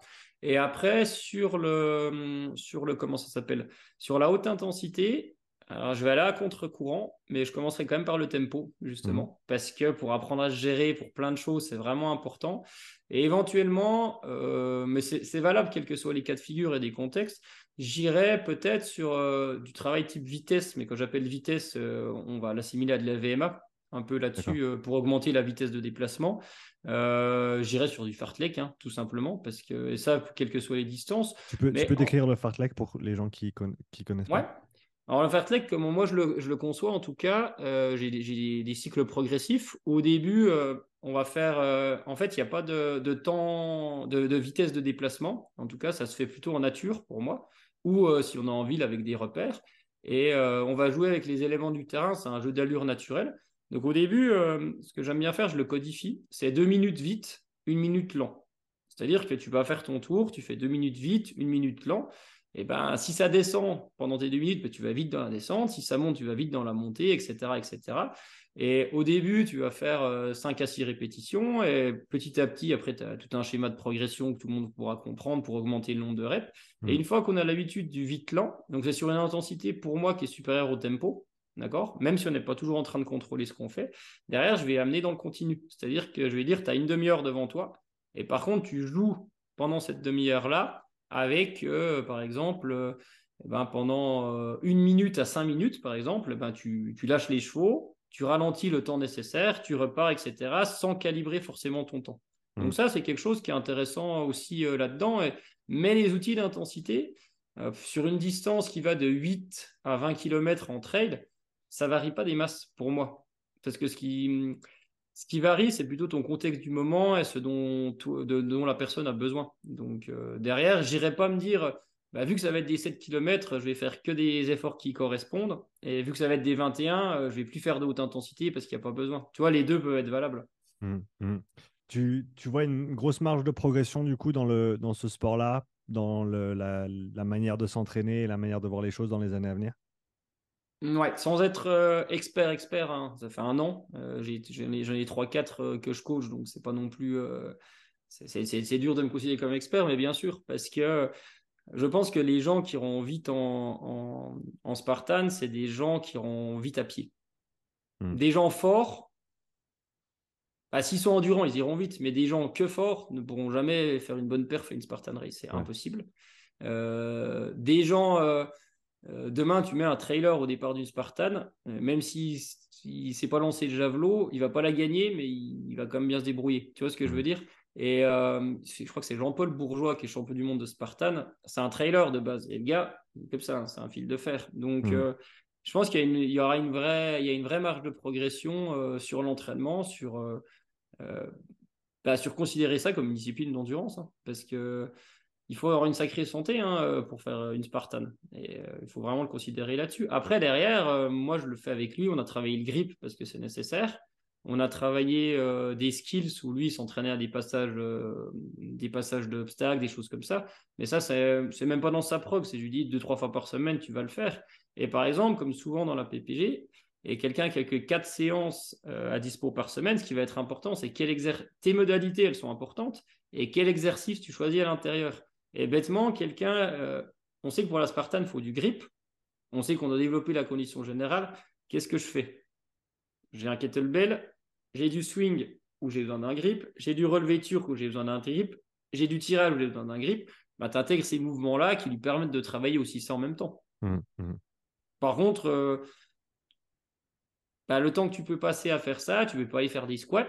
Alors, je n'ai pas dit que j'en programmais jamais, mais tu vois, c'est toujours la même chose. C'est toute une histoire d'optimiser et mmh. d'avoir une, une, santé générale. Tu as parlé du vélo et de la place du vélo pour, un, ben pour quelqu'un qui fait des Spartans ou de manière plus générale pour un coureur.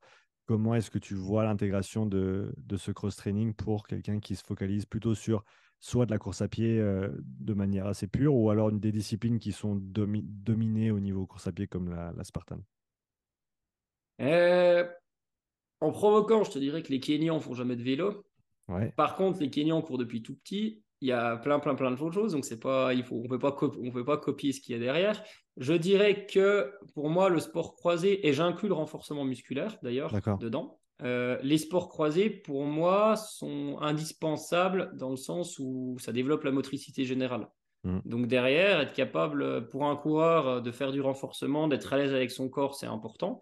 Et derrière, pour un, pour un comment ça s'appelle euh, pour, un, pour le vélo, par exemple, quelqu'un qui s'entraîne beaucoup à pied, il y a quand même, il y a quand même des, des chocs, il y a quand même des impacts euh, sur la route, en trail, peu importe. Euh, le vélo, en fait, permet de maintenir un volume d'entraînement, même d'augmenter un volume d'entraînement en limitant les impacts. Mmh. Et ça, c'est quelque chose qui, pour moi, est, est quand même important. Donc, quelqu'un qui s'entraîne 3-4 fois par semaine, pour moi, c'est pas indispensable.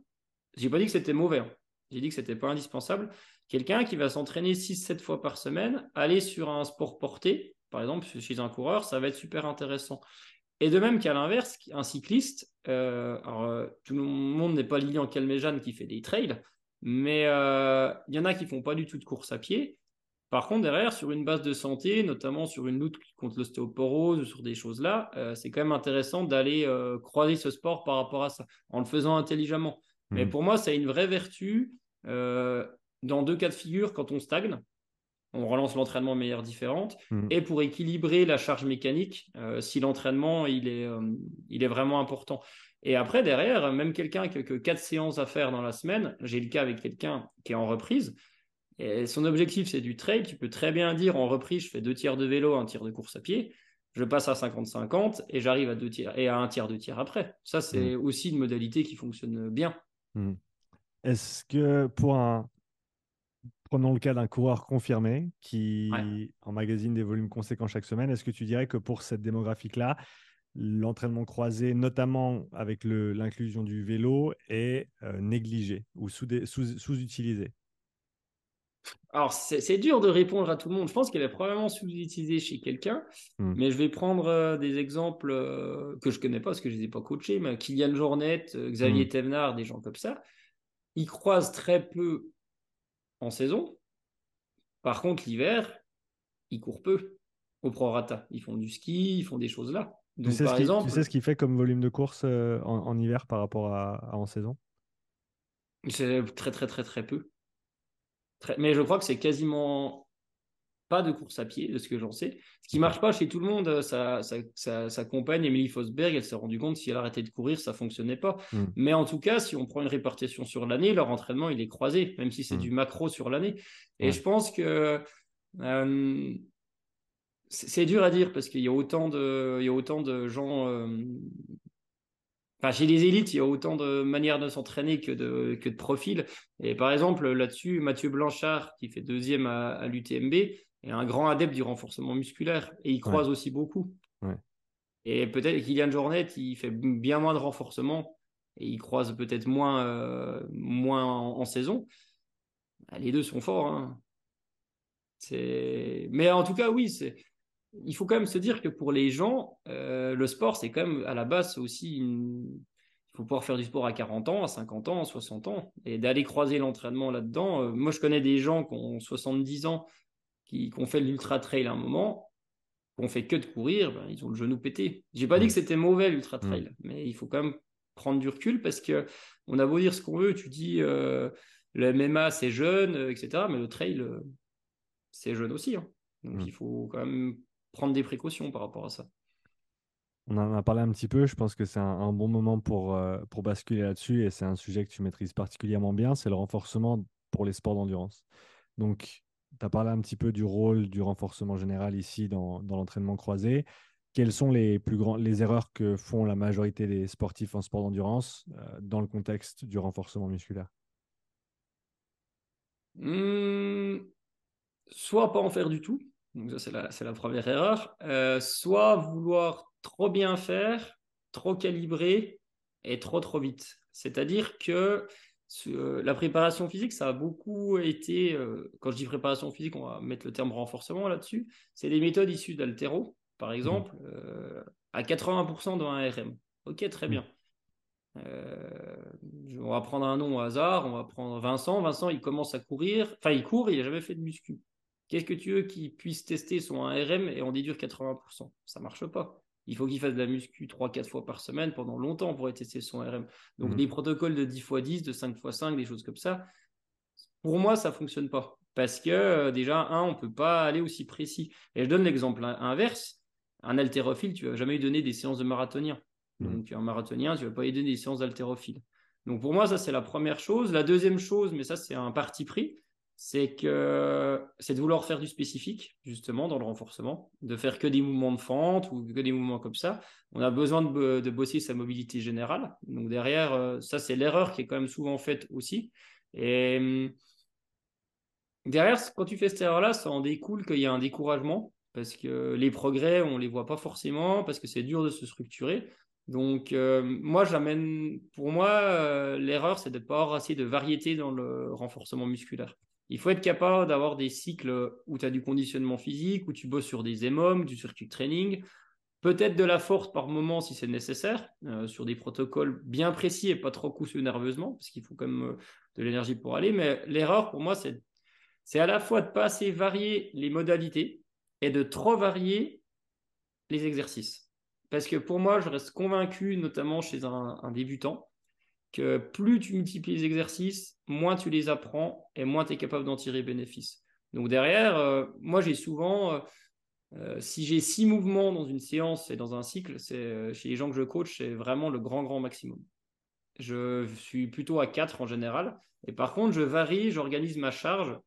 C'est une notion de variété spécialisée, peu importe autour de ces mouvements-là où je, varie les modalités à l'intérieur de mes circuits pour qu'il y ait des, variations d'une séance à l'autre ou à l'intérieur de la séance. Mais par contre, ces quatre mouvements, par exemple, ben, ils vont les faire souvent. Parce que si tu veux bien faire, il faut faire souvent.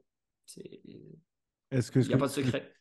Ce que tu veux dire par là, est-ce que c'est par exemple, tu vas faire du squat, une fois c'est avec une barre, une fois c'est avec un kettlebell, une fois c'est avec une haltère, une fois c'est au poids de corps, une fois c'est. Et tu, et tu mm. varies les, les, les, intégrations comme ça, mais au final, tu as fait beaucoup de squats et du coup, le pattern de squat a été euh, entraîné et employé et également diversifié du fait que tu n'as pas juste fait euh, tous tes squats avec une seule modalité? Par exemple, alors c'est pas c'est pas comme ça que je suis, parce que chez les gens, euh, moi ils ont un kettlebell par exemple, il y en a peu qui vont à la salle, mais Bien sûr, c'est juste ce que tu dis. Ça serait une option. Alors oui, on va m'opposer que bah, si tu varies tout le temps, tu vas jamais être fort dans ton squat. Mais je m'en fous que tu sois fort dans ton squat. Je veux que tu sois fort dans ta vie et puis que tu puisses aller courir. Et non, où je le fais, où j'ai des dominantes. J'ai des focus où euh, euh, la dominante de ma séance, ça va être le swing. Et je vais mmh. faire des rappels de squat. La dominance de mon squat, de la séance suivante, c'est le squat et j'ai des rappels de swing. Mmh. Je néglige surtout pas le haut du corps parce que le bas du corps est, est bien est bien, comment, euh, est bien euh, sollicité en courant. Mais tu sais, mouvement de genou avec une flexion, mouvement de hanche avec un swing, mouvement de tirage sur les bras, mouvement de poussée sur les jambes.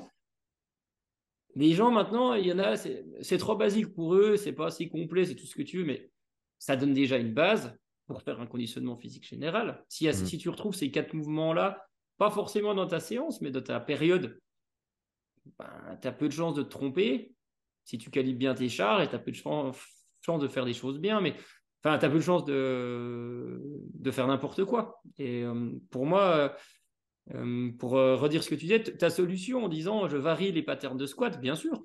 Bien sûr que c'est une solution qui peut marcher. Ou tu peux considérer qu'un squat et une fente, c'est la même chose. Alors, il y en a un qui est sur deux jambes, il y en a un qui est sur une jambe, mais dans l'esprit d'un sportif d'endurance qui peut en faire que deux fois dans la semaine, ah, c'est sûrement, sûrement très proche aussi. Et donc, tu vois, l'erreur, euh, l'erreur, ouais, pour moi, c'est de vouloir trop bien faire, trop charger et de finalement de trop se disperser dans le choix des mouvements parce que c'est sûr qu'on peut faire plein de trucs, mais euh, il faut quand même se rester focus sur, sur l'essentiel, quoi. Je, suis d'accord avec toi et moi, ça a été mon, ma ligne de conduite pour le renforcement depuis très longtemps. C'est tu pousses, tu tires avec le haut du corps, tu squats et tu fais un, pivot ou un hinge avec le, avec le bas du corps. En gros, euh, chaîne antérieure, chaîne postérieure, en haut et en bas. Tant que tu prends bien soin de ton, ta sangle abdominale aussi, côté, devant, euh, par, euh, par tous les, les plans de mouvement, en général, tu es déjà bien, bien loti en termes de, voilà, de développement général. Et là-dedans, tu peux inclure de, la variation de, de modalité, variation de, répétition, de charge et autres. Mais au final, si tu as ces éléments-là dans une séance, tu peux difficilement te tromper et tu sais que, en tout cas, tu vas dans la bonne direction une chose que, que tu as mentionné tout à l'heure, qui est cette idée de garder presque ton, ton renforcement éloigné de ta discipline sportive, presque volontairement, parce qu'on est dans le tout spécifique et tout le monde veut faire des trucs qui ressemblent à leur sport. J'avais, j'ai une anecdote d'un gars que, que j'ai reçu sur le podcast qui s'appelle William Wayland, qui est spécialiste en, en, préparation physique pour des golfeurs et des combattants MMA. Et euh, j'ai lu un de ses posts sur Twitter récemment. Il disait euh, Je suis préparateur physique, j'y connais rien du tout au golf, mais mes gars et mes nanas, il faut qu'ils aient plus de muscles et qu'ils bougent plus fort et qu'ils bougent plus vite. Et si je peux les aider à faire ça correctement, eh ben, ça va les aider à faire du golf, même si ce qu'on fait à la salle ne ressemble en rien du tout à leur sport. Et, je trouvais que c'était une belle image de se dire que bah ouais, pour que le renfort euh, général soit bénéfique, il n'a pas besoin de ressembler à ta discipline sportive. Mais non, parce que tu vas progresser dans ta discipline. Le seul truc qui est spécifique, c'est ta discipline. Ça. Et donc, ton renforcement, il va t'aider à t'entraîner plus dans ta discipline. Je fais un raccourci, mais la finalité, pour moi, elle est là, ouais. Est-ce que, euh, est-ce qu'à ton avis, il y a une place pour euh, des mouvements de type haltérophilie dans une préparation pour euh, des sports d'endurance? Bien sûr que oui, dans la mesure où euh, sur l'haltérophilie, au-delà de, on va typiquement, enfin pour moi c'est pas la bonne approche de dire par exemple un arraché c'est le mouvement roi pour euh, l'explosivité. Hmm. C'est vrai, mais l'intérêt de l'haltérophilie c'est surtout que ça, au niveau de la coordination motrice, au niveau de ces choses-là, c'est énorme en tout cas. Et il y a un vrai intérêt là-dessus au niveau du développement du schéma moteur. Après, il faut que le coach soit capable d'éduquer sur le mouvement pour que ça mmh. soit fait en sécurité, première chose. Et mmh. il faut avoir du temps à consacrer à l'apprentissage de ces mouvements. Donc après, derrière, dans l'absolu, oui. Et euh, je ne serais pas choqué si quelqu'un, un athlète d'endurance, a le temps. Moi, je bosse pas comme ça, mais ça ne me choquerait pas. De dire pendant une saison, euh, je fais de l'haltérophilie, euh, en tout cas des mouvements d'haltérophilie régulièrement en termes de préparation physique et de renforcement. Ça ne serait pas du tout choquant par rapport à tout ça, justement. Parce que aussi, il faut, il faut mettre deux. Pour moi, c'est de la pédagogie, deux progressions parallèles. Il y a la progression dans son sport, où là, on va y aller comme ça. Et tu peux avoir très bien en parallèle une progression dans ta préparation physique générale, dans ton renforcement, qui suit, qui est beaucoup moins exigeante, mais en tout cas qui suit une autre progression et au fil mmh. des années qui va augmenter. Mmh. Donc, bien sûr, je pense que ça peut être intéressant si c'est bien coaché, si c'est bien amené, si c'est bien intégré. En saison, pour des coureurs, dans quelle mesure tu maintiens une certaine charge de renforcement musculaire? Hum. Je dis souvent la même phrase. Hein. Si ce que tu fais en préparation, tu ne le refais pas en saison, c'est que ça ne sert à rien. Donc, euh, moi, je le, maintiens, je le maintiendrai tout le temps. Avec la même euh, fréquence, avec la même charge? Tout dépend des contextes. Euh, chez les amateurs, parce que je pense que c'est la, majorité des gens, oui, quasiment, parce que moi, mon, ma vision justement du renforcement, c'est des séances assez courtes qui sont pas coûteuses et hmm. où derrière ils peuvent aller s'entraîner dans la foulée. Donc en gros, euh, ouais, je le maintiendrai là-dessus. Euh, des fois, je le fais sauter du renforcement et c'est pas en saison justement, c'est euh, souvent hors saison quand j'ai besoin de faire un gros bloc de volume. Hmm, enfin, de placer un gros bloc de volume, à un moment, on peut pas tout faire quand même. Donc, sur une semaine, il va y avoir qu'une seule séance ou zéro. Par contre, en saison où on est dans l'entretien en fait, euh, en saison, tu entretiens ce que tu as, as, développé avant. Hmm. À ton renforcement, euh, oui, il faudrait. Euh, dans l'idéal, il faudrait garder la même fréquence et le même volume si c'est sur des séances courtes. Après, tu peux raccourcir un petit peu les séances et un petit peu un petit peu la fréquence vraiment au besoin chez l'amateur. Après, chez les athlètes de haut niveau, c'est autre chose. Euh, on ne le fait pas pareil, évidemment. Il y a des rappels de force en saison, il y a de la force tout au long de la saison, du renforcement de l'entretien. Mais euh, effectivement, le volume, l'intensité et la fréquence euh, diminuent un petit peu en saison, à haut niveau, en tout cas dans ce qu'on fait. Par contre, chez un amateur où le but du jeu, c'est d'être d'avoir sa pratique régulière et de progresser régulièrement, c'est un chemin de plusieurs années. Donc, euh, si tu arrêtes de le faire, euh, tu repars de zéro au printemps, ou presque, et ça serait dommage en tout cas. Mmh, mmh. un sujet dont on voulait parler aujourd'hui, c'était l'idée du, profilage, ses mmh. avantages, ses limites. on a eu un petit échange sur, sur Instagram à ce sujet. Et bah, j'étais intéressé, justement, bah, c'est comme ça d'ailleurs qu'on est arrivé à, faire un, deuxième podcast. C'était en partant de cette idée que bah, on n'a pas tous les mêmes perspectives et les mêmes avis sur, sur certains sujets. Euh, alors, on les, on les perçoit certainement d'une manière différente de par nos expériences et, notre vécu et, ce qu'on a, pu, euh, a pu assimiler. Euh, mais je trouve toujours intéressant d'échanger avec quelqu'un qui a une, perspective déjà éduqué sur le sujet et qui va être, alors contraire, c'est pas le terme que j'aimerais, mais complémentaire, je pense que c'est plus intéressant. Euh, c'était de toute façon un de mes objectifs premiers avec le podcast quand je l'ai lancé, c'était de, de, me permettre de continuer à me former. Et c'est ce que j'ai la chance de faire euh, bah, en ce moment même avec toi et, j'ai pu le faire avec, avec d'autres personnes avant. Euh, donc, j'étais intéressé à avoir ta perspective un petit peu plus élaborée sur cette idée de, de, profilage, dans quelle mesure c'est intéressant et dans, dans quelle mesure on atteint ses limites aussi. Et, et peut-être il y a des cas où c'est pas du tout adapté non plus. Ouais, c'est vrai qu'on a échangé là-dessus en rappelant ce qu'on a dit au début, quand même, qu'on a déjà bossé ensemble sur certains points. Et même si je ne suis pas un fervent adepte du profilage euh, régulier, euh, il y a des fois où c'est quand même indispensable. Hein. Donc, euh, mmh. et on profile aussi certains athlètes, donc attention. Mais en fait, justement, toi, tu parles beaucoup de profilage avec beaucoup de protocoles. Et pour l'anecdote, en fait, moi, ça me évidemment, quand tu coaches, tu as envie d'être meilleur coach. Donc, euh, tout ce que tu fais, moi, ça me ça m'aide sur plein de points. Même si je ne l'applique pas directement, ça, ça rentre un petit peu dans, tu sais, dans un coin de ma tête. Et, euh, mm. et là, j'ai une anecdote. Euh, donc, je reviens à Athletic Move et je dis aux gens, donc, je rappelle, il y avait des kinés, des preps issus de l'altéro, du crossfit. Et je leur dis, même pour moi, prenez les baskets, allez dehors, découvrez l'endurance, c'est ça, il n'y a pas besoin de machin. Et ben, j'en ai qui m'ont dit non, ils ont besoin que ça soit calibré parce que leur éducation. Oui, mais. Et ça ne veut pas dire que. Moi, bien sûr, que ma perception, elle est comme ça, mais je me dis, mais les gens, chacun a son éducation, euh, son mode de fonctionnement, euh, mm. sa discipline qui interagit. Mm. Et quand tu es coach, il faut quand même t'adapter et comprendre et faire preuve d'empathie avec les gens. Mm. Donc j'en ai qui m'ont dit, et là ça m'a fait quand même tilt, je préfère être calibré sur mon ergo à faire exactement ça que d'aller euh, que de pas hors de consigne et puis d'aller au RPE ou à la fréquence cardiaque. Donc ça, ça m'a vraiment euh, à ce moment-là, ça m'a fait tilter la deuxième anecdote. Comme quoi, je suis quand même ouvert. On a parlé, euh, je fais juste une parenthèse, on a parlé de la variabilité cardiaque à la formation. Et quelqu'un m'a dit, Elite HRV, c'est prouvé, ça marche, machin. Et moi, je dis, mais Elite HRV, ce qui est prouvé, c'est que le capteur marche et que ça te permet de mesurer ta VFC sur une minute et de donner a priori l'état de ton système parasympathique, ça ne donne pas plus que ça. Ça ne donne pas tes valeurs de l'orthosympathique, ça ne donne pas le debout, c'est hmm. juste prouver ça. Et du coup, ben, au début, en tant que, que vieux con, je dis bah oui, mais oui, ça te donne ça, c'est bien, mais c'est pas génial. Et pour l'anecdote, j'ai commandé un bracelet Whoop quand même, que j'ai reçu là, parce que de l'extérieur, ça me faisait rigoler parce que c'était un gadget, mais je me mets à la place des gens et euh, il y a des gens qui l'utilisent il y a des gens euh, qui, ont des affinités avec ça. du coup, je vais faire un an pour essayer de comprendre s'il y a une plus-value, s'il n'y a pas de plus-value, etc. Et moi, j'aime bien chambrer, j'aime bien provoquer, mais il y a plein de trucs que je dis ou que je fais, euh, les gens, ils, doivent se dire, mais lui, il est complètement con. tu vois ce que je veux dire Donc, je provoque, mais c'est toujours gentil. Mais pour en revenir sur, euh, sur ce profilage-là, moi, je pense que c'est vraiment en lien avec la perception que chacun a de la pédagogie.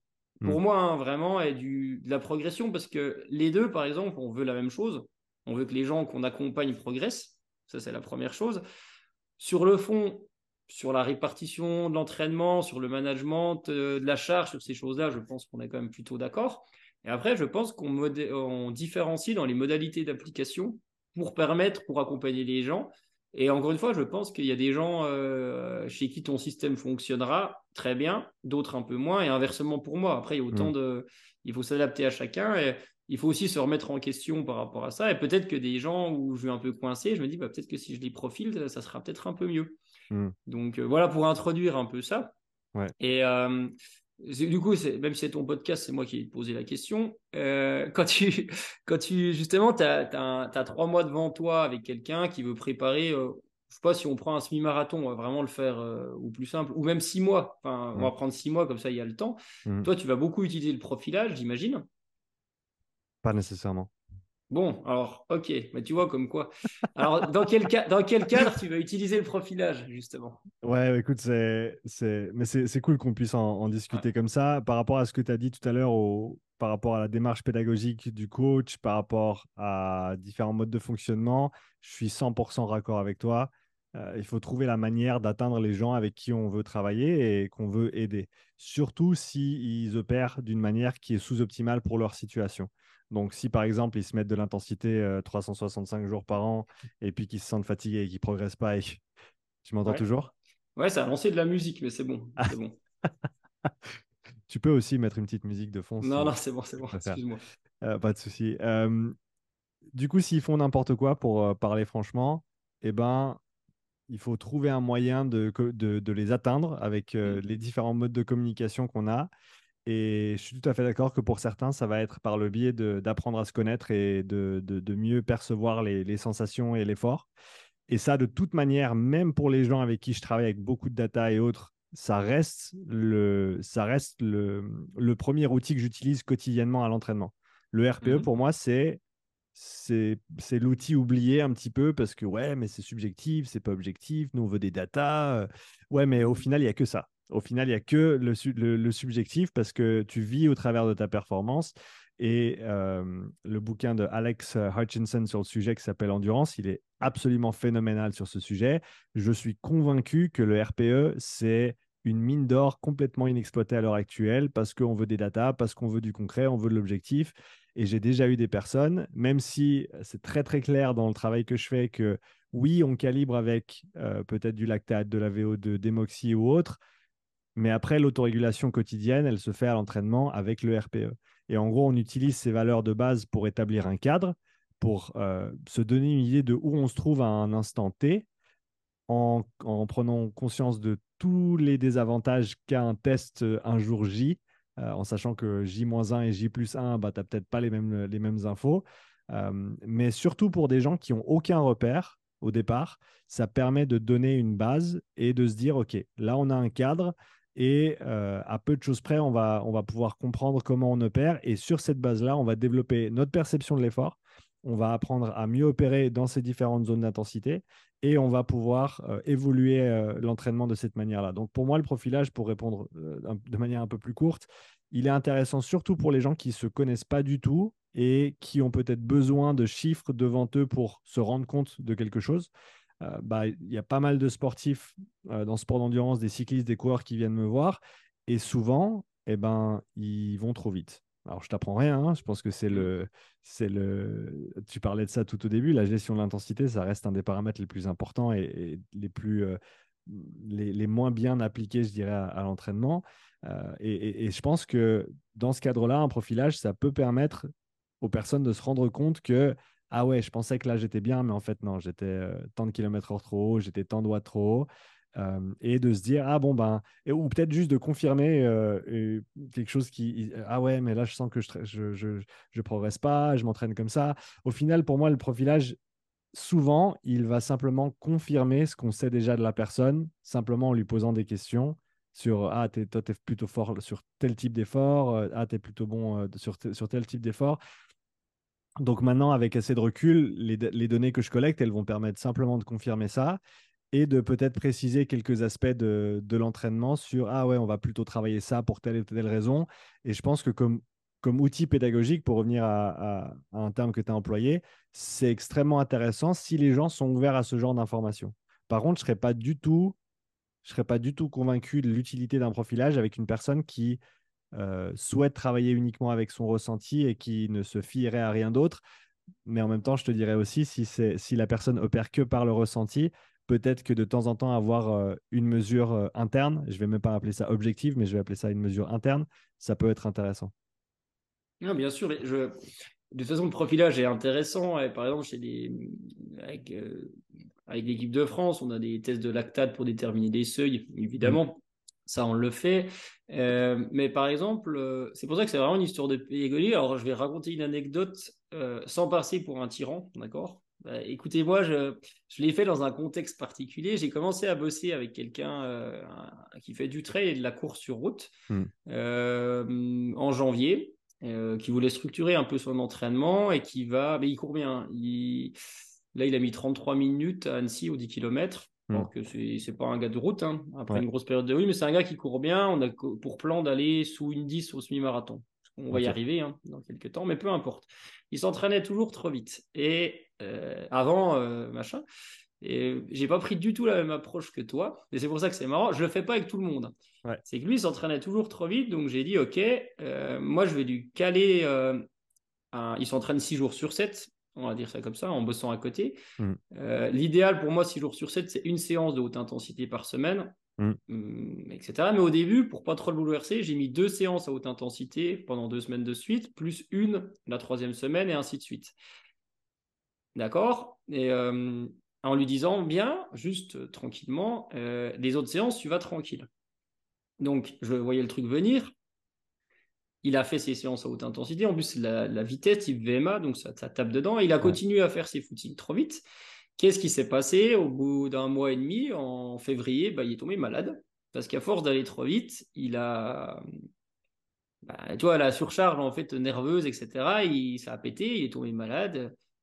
Et depuis, il arrive à refaire ses séances d'intensité très vite et ses séances à basse intensité, il arrive à les faire doucement. Mm. Parce que je l'ai aussi mis dans un cadre que j'ai essayé de contrôler et qu'il ne faut pas faire avec tout le monde, où il allait faire la connerie. Et derrière, bien sûr que s'il y avait un risque de blessure, des choses comme ça, je n'irais pas jusque-là. Mais derrière, en fait, il a perdu une semaine d'entraînement. Mm. C'est pas la fin du monde quand tu as un projet à long terme. Et euh, derrière, c'était chez un gars qui était quand même expérimenté aussi, même s'il s'entraînait euh, bizarrement.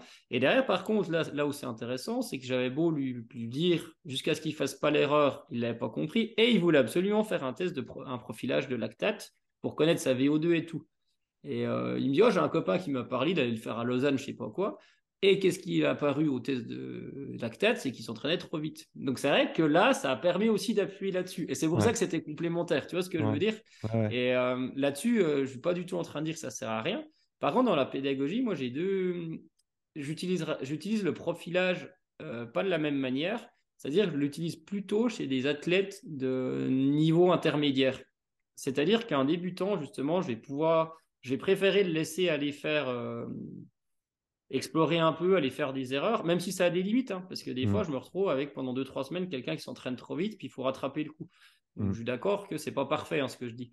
Par contre, chez quelqu'un qui commence à se connaître, effectivement, j'ai pris l'exemple autrefois, euh, un profilage, parce que c'est un profilage comme un autre, c'est test de VMA, test de temps de soutien, et tu calibres ses intensités à partir de là. Mm. Et ça, c'est quelque chose que j'ai déjà fait chez les juniors en équipe de France, parce que c'est un niveau intermédiaire, que j'ai déjà fait chez certains amateurs que je coach, parce que ça permet, une fois euh, qu'ils ont un peu appris à se connaître et tout, de mettre une allure sur une sensation. Tu vois ce que je veux dire? Et après, derrière, quand ils maîtrisent un peu ça, derrière, je reprends sur des séances où moi, ça reste calibré, ma haute intensité, mais ça reste calibré beaucoup au RPE. Mhm. C'est-à-dire que c'est euh, ton RPE de 7 ou de 7-8 ou de 8. Jamais rarement au-dessus, parce que sur l'endurance, j'en- ai pas besoin. Ouais. Et ça reste euh, aussi, euh, c'est ton allure que tu peux tenir 30 minutes, c'est ton allure que tu peux tenir 45 minutes. Et éventuellement ta fréquence cardiaque. Et encore la fréquence cardiaque, cette année, sur la quinzaine de sportifs d'endurance que je coach en amateur, j'en ai que trois où j'ai fait faire un test de max. Les autres, j'en ai pas besoin pour l'instant. Ouais. Tu vois, c'est aussi, euh, ça dépend de la relation que tu as avec l'athlète, ça dépend de plein de choses et ça dépend de la confiance qu'a l'athlète dans ton processus. Et sûrement qu'il y a certains athlètes où moi, si je leur dis dès le début, euh, ouais, mais tu vas courir, machin, tu as RPE de 3-4, tu dois pouvoir parler. Tu as haute intensité, tu vas un peu explorer. euh, Tu vois, si tu vas un peu trop vite, bah, tu iras un peu moins vite la fois d'après. Enfin, tu vois ce que je veux dire. Mm. Et Il y a sûrement certains athlètes qui vont me dire, mais il est complètement con. euh, c'est pas ça que je veux. Moi, c'est qu'on me dise ce qu'il faut que je fasse, c'est pas en sortir. Donc, euh, je conçois tout à fait les limites de ma, de ma, de ma méthode. En tout cas, ça fonctionne chez les gens que je coach, Mm. avec parfois certaines limites. Et je te dis, j'ai deux ou trois cas où euh, si tu n'es pas en train de regarder en plus en détail ce qu'ils ont fait à l'entraînement, euh, il faut rattraper le coup derrière. Et c'est vrai que c'est pas toujours rigolo parce que c'est aussi la personne qui galère derrière. Donc euh, après, moi, je, je coach de l'endurance qui est un long chemin de croix à long terme. Donc euh, Ouais. je pense qu'il faut passer par là. Ouais, non, je, suis, je suis- je suis tout à fait d'accord avec toi et, et j'ai fait une petite vidéo tout à l'heure pour ma chaîne pour parler de, de la formation que je prépare justement Mm. sur mon, mon protocole de profilage au lactate. Et je l'ai dit, je l'ai dit franco dans la vidéo, c'est pas une recette magique et c'est de Mm. loin pas indispensable. Il y a assez de médailles olympiques qui ont été gagnées avec un chronomètre en main et rien d'autre. Tu n'as pas besoin de ça pour t'entraîner correctement. Ça ne va pas remplacer, euh, ça va, ça va pas venir euh, euh, gommer le fait que tu manges mal, le fait que tu dormes pas, le fait que tu t'entraînes n'importe comment. C'est pas une recette miracle. C'est un, outil complémentaire qui peut servir à certains, dans un but d'éducation, dans un but d'apprentissage de soi, de son corps, de comment les choses fonctionnent mais ça ne remplace pas une euh, méthodologie d'entraînement et des principes d'entraînement qui sont sains et qui sont fondés et qui sont appliqués de manière continue dans le temps. Ça, j'en suis absolument convaincu, donc je te rejoins à, 100% là-dessus. Euh, et donc, je pense qu'au final, on n'a pas, pas grand-chose où on n'est pas d'accord euh, par rapport à ça. C'est peut-être un outil que j'utilise plus que toi, mais ça ne veut pas nécessairement dire que je, pense que c'est le, le, le, le, truc le plus important. Encore une fois, tu as, parlé du RPE et tu en parles pas mal je suis convaincu que le RPE, au final, est plus important que le reste. Après, et une chose que je pense, on peut, on peut marier les, deux et même les trois avec mmh. ce concept des trois P de Steven Seiler. On a la performance, la physiologie et la perception. Et si on peut avoir ces trois paramètres, donc par exemple en course à pied, on aurait une allure, euh, soit une fréquence cardiaque, des valeurs de lactate ou autre, et ensuite une, un RPE. Si on peut avoir ces trois, on sera de toute façon mieux loti que si on en a qu'un ou deux. Et donc, idéalement, on peut avoir la triade idéale. Mais si on n'a pas ces trois-là, au grand minimum, on peut employer un pour s'informer sur l'autre. Ce que je veux dire par là, c'est par exemple les Norvégiens en triathlon qui ont utilisé les MOXIE, utilisé le lactate, utilisé toutes ces technologies, pas juste parce que c'est des, mmh. outils qui sont indispensables, mais parce que ça leur a permis d'affiner leur perception de l'effort et au final d'être plus performants et de savoir exactement ce qu'ils peuvent faire et qu'est-ce qu'ils peuvent tenir sur une certaine euh, distance sur une certaine séance d'entraînement et même en compétition.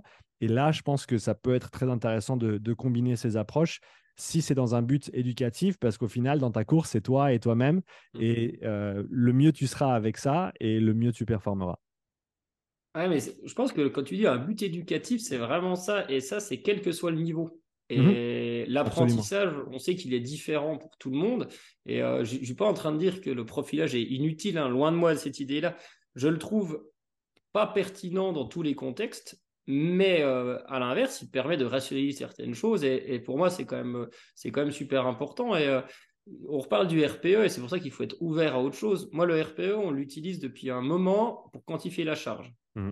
Alors oui, on va me dire le ratio de Gabet, c'est de la merde, machin, machin, machin. On utilise ça. Pour l'instant, ça parmi d'autres indicateurs, hein, la variété de fréquence cardiaque, parmi la discussion avec l'athlète, on l'utilise depuis un moment. Par contre, je l'avais très peu utilisé pour euh, donner une intensité de séance. Mm. Tu vois ce que je veux dire? Et en altéro, par exemple, ils quantifient beaucoup avec ça. Mm. C'est RPE6, RPE7, RPE8, etc. Ils sont pas plus cons que nous. Donc en fait, quand j'ai vu ça qui revenait, je me suis dit, ouais, mais pourquoi on pourrait pas le faire sur, euh, sur l'endurance? Mm. Et après, tu peux avoir le RPE, tu peux avoir euh, les mots que tu es capable de dire. 2 trois mots, 4 cinq mots, des bouts de phrases. Moi, je donne ça aussi à ça. Tu peux avoir plein, plein d'autres options. Mais finalement, euh, euh, le profilage est intéressant quand même pour objectiver si on a besoin. Et euh, peut-être que des gens que je coach, dans, dans quelques temps, je vais dire à la chaîne, on descend à Nyon parce que je suis coincé sur quelque chose. Et toi, il faut être capable aussi de se remettre en question par rapport à ça. Mmh. Par contre, où il faut être garder mesure sur le haut niveau, je fais une parenthèse, c'est qu'il y a beaucoup la paramètre de Seller qui est, qui est remise au goût du jour, mmh. qui a observé ce qui se faisait euh, dans les... à haut niveau.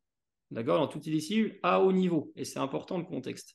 Et derrière, on a eu la micro-programmation ou périodisation, en tout cas la planif, est pas importante. Et ou en tout cas est surcotée. Et ça, peut-être qu'à haut niveau, et encore, hein, euh, peut-être qu'à haut niveau, euh, ça l'est, que tu fasses 2 plus 1, 3 plus 1, etc. C'est une chose, mais chez les amateurs, ils doivent structurer leur entraînement en fonction de leur, euh, de leur rythme de vie. En tout mmh. cas, la, programmation, elle est fondamentale pour mmh. répartir l'intensité, pour répartir ces choses-là. Et j'ai vu passer des choses sur les réseaux qui m'ont qui m'ont agacé. Après, j'ai vu quelqu'un de calme. La programmation ne sert à rien. OK. Mais c'est juste la parenthèse. Ce qui se fait au niveau n'est pas toujours applicable sur ce qui se fait au niveau en dessous. Les gens qui disent ça, coacher quelqu'un qui a deux gosses qui bossent toute la semaine et tout, et dites, dites, moi après derrière, bah, programme pas, ça sert à rien. Allez, bah, j'attends de voir. Mais je pense qu'on en revient, on en revient à ce concept de il faut que tu apprennes à maîtriser un modèle avant de vouloir le modifier ou avant de, mm. de, vouloir le contourner ou faire autre chose. Il y a aussi, ce, euh, il y a aussi ce, cette idée de euh, comment il s'appelle euh, Le monsieur qui, qui, marchait beaucoup sur les mains et qui faisait des mouvements d'animaux. Ido Portal. Ido Portal, merci. Mm. Ido qui disait Isolate, integrate, improvise. Tu as cette séquence, tu isoles, ensuite tu intègres et ensuite tu improvises. Et au final, c'est ça. D'abord, il faut apprendre à isoler les choses et à bien les maîtriser avant de, vouloir faire l'antithèse et de vouloir faire mmh. complètement différemment. Le coach euh, au niveau international, au niveau, au niveau élite, il fait un petit peu ce qu'il veut et il autorégule au jour le jour les séances avec ses, avec ses, avec ses gars. Et selon la séance, euh, bah, le mec, il se pointe, il sait même pas encore ce qu'il va faire. Euh, et ça fonctionne pour, euh, encore une fois, pour certaines populations. Mais je pense que ça nécessite une telle compréhension de tous les paramètres de l'entraînement pour en arriver là que c'est beaucoup trop simple de dire la programmation, ça sert à rien et il faut y aller au petit bonheur la chance.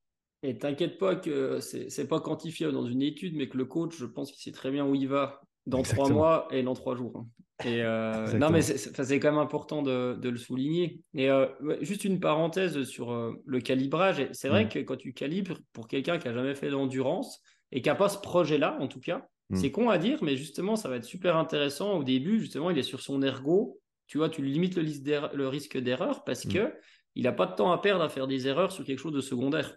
Et ça, c'est vrai que moi, je ne suis pas adepte de ça parce que j'ai pas les cas de figure où c'est utile. Par mm. contre, à l'inverse, sur le RPE ou la, fin, sur des données, euh, justement pas le RPE, de la fréquence cardiaque, euh, de choses comme ça, il faut garder quelque chose en tête. Euh, tout le monde, tous ceux qui courent en forêt, font du trail, ont déjà remarqué. Je l'ai vécu il y a trois semaines pendant un moment parce que c'est chiant.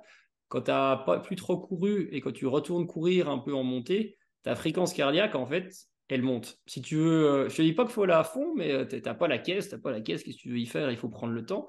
Donc par moment, il faut sortir de cette zone physiologique qui est la zone 2 ou modérée, mm. juste par petites séquences, pas à chaque séance, mais en tout mm. cas dans la séance. Et puis tu verras qu'au bout de 3-4 fois, derrière, tu vas y revenir dedans. Et ça, dans la progression, je juste, c'est la limite de, des, des données objectivables. Des fois, mm. il faut aussi quand même un peu passer par là pour arriver à progresser. Je suis tout à fait d'accord avec toi. Mm. Je pense que de se contraindre à absolument rester dans une zone à tout coup et il faut pas mm. sortir et c'est pas bien et machin, mm. ça, je suis complètement à l'opposé de, ce courant de pensée. D'ailleurs, j'ai pas vu beaucoup de monde qui pense comme ça. J'ai déjà entendu des gens le, décrier, mais j'ai pas vu de, gens, j'ai pas vu beaucoup de gens dire euh, faut absolument pas s'entraîner. Ah oui, tu as le, tout le discours polarisé pyramidal, faut pas s'entraîner au milieu, ce genre de discours. Euh, qui au final n'a aucun sens pour la grande majorité des gens et, en fonction de la saison, même pour les gens pour qui ça n'a aucun sens, à un moment donné, ils vont se retrouver dans, dans, cette, euh, dans ces intensités-là. Euh, mais, mais, mais, je pense que tu as tout à fait raison. Il faut se laisser aussi une marge de manœuvre et il faut se laisser vivre et s'entraîner aussi. c'est pas, quand, quand, je dis à, quand je dis à mes gars, voilà, ton, ton seuil 1, il est à tant de watts et à tant de BPM ça ne veut pas dire qu'il faut rester à moins 5 BPM pour le reste de ta vie et, faire que ça. Et c'est la seule. Non, non, il faut bouger un peu, il faut passer du temps en dessous, certes, mais il faut aller un petit peu en dessous aussi parce que c'est important. On ne peut pas juste rester cantonné à une intensité. Il faut euh, balayer le, spectre d'intensité. Il faut aller chercher. Des fois, il faut aller plus loin, des fois, il faut, aller un peu moins loin. Euh, et, comme tu l'as dit, le, les repères physio, ben, la, la fréquence cardiaque notamment, c'est compliqué parce qu'il y a tellement de facteurs qui l'influencent. Et, au final, tu peux te retrouver d'un jour à l'autre avec des fréquences complètement différentes. Alors, les, contextes où ça fonctionne très bien, à mon avis, c'est des contextes où tu contrôles ton environnement à un degré très, très, très avancé. Par exemple, Niels van der Poel, dans sa préparation euh, pour le, pour son, pour le patinage de vitesse, où ben, lui, il se posait sur la bécane et il savait qu'il cinq jours par semaine, il allait se mettre dans le mur, euh, enfin, juste avant le mur euh, avec ses séances de seuil. Mais il savait euh, sur chaque type de séance qu'il avait exactement les BPM qu'il allait voir, exactement le lactate qu'il allait voir, parce qu'il mange pareil, parce qu'il dort pareil, parce qu'il s'entraîne pareil, parce que mmh. tout est géré. Il y a très très peu de variations à ce niveau-là. Et donc, il, sait que ah, ben, si je suis 5 battements trop bas ou 0.3, 0.5 millimoles plus bas que ce que j'attendais avec mon RPE haut, je suis fatigué, je m'arrête, repos deux jours et ensuite je repars. Mais en dehors de contextes ultra contrôlés comme ceux-ci, je pense qu'il faut regarder ces informations, mais il faut pas les prendre à prix coûtant. Il faut surtout pas se laisser dire ah non euh, c'était tel chiffre donc je vais absolument faire tel chiffre parce que euh, on en revient à la personne qui, qui, veut absolument suivre le programme exactement comme il est écrit à, au mmh. watt près parce que c'est comme ça qu'il est écrit et je dois absolument suivre le programme. On n'est pas des machines, on est des organismes extrêmement complexes qu'on ne comprend même pas encore et au final il faut regarder ces indicateurs mais il faut pas qu'ils nous pourrissent la vie et faut pas qu'ils nous régissent euh, faut pas qu'ils régissent complètement la manière dont on opère parce que c'est, ça reste des modèles qui sont faux, mmh. mais qui sont utiles, euh, mais il faut simplement bien les utiliser. Ouais, mais c'est marrant ce que tu dis. Je donne souvent une anecdote. On ne sait pas réellement pourquoi il y a plusieurs groupes sanguins. Alors de là, non mais on sait qu'il y en a plusieurs, mais on ne sait pas réellement l'utilité de ça. Mm. Alors de là à aller euh, dire c'est A plus B, ça va donner C, c'est vraiment compliqué. Et l'exemple de Vandenpool que tu donnes, tu avais fait aussi une vidéo là-dessus. Pour moi, c'est top parce que c'est comment dire, il explique comment il a fonctionné dans son contexte précis, mais euh, on doit se dire, ok, lui, il a fait ça. Si lui qui s'entraîne beaucoup, par exemple, il fait beaucoup de basse intensité, machin, euh, s'il y a quand même une raison. Mais par contre, je vais pas faire un copier-coller demain, ça ça, ça, ça, peut pas marcher. Et c'est souvent l'erreur, moi, pour euh, coacher à haut niveau sur des gens qui ont du statut de haut niveau et à niveau amateur. Euh, y a, les, principes sont les mêmes. Hein. Par mm. contre, ça, euh, tu vas pas réinventer la roue. Par mm. contre, les modalités d'application, tu peux pas les copier. C'est juste différent. Et euh, ça sera moins efficace un entraînement d'athlète de haut niveau chez un amateur. Pour moi, en tout cas.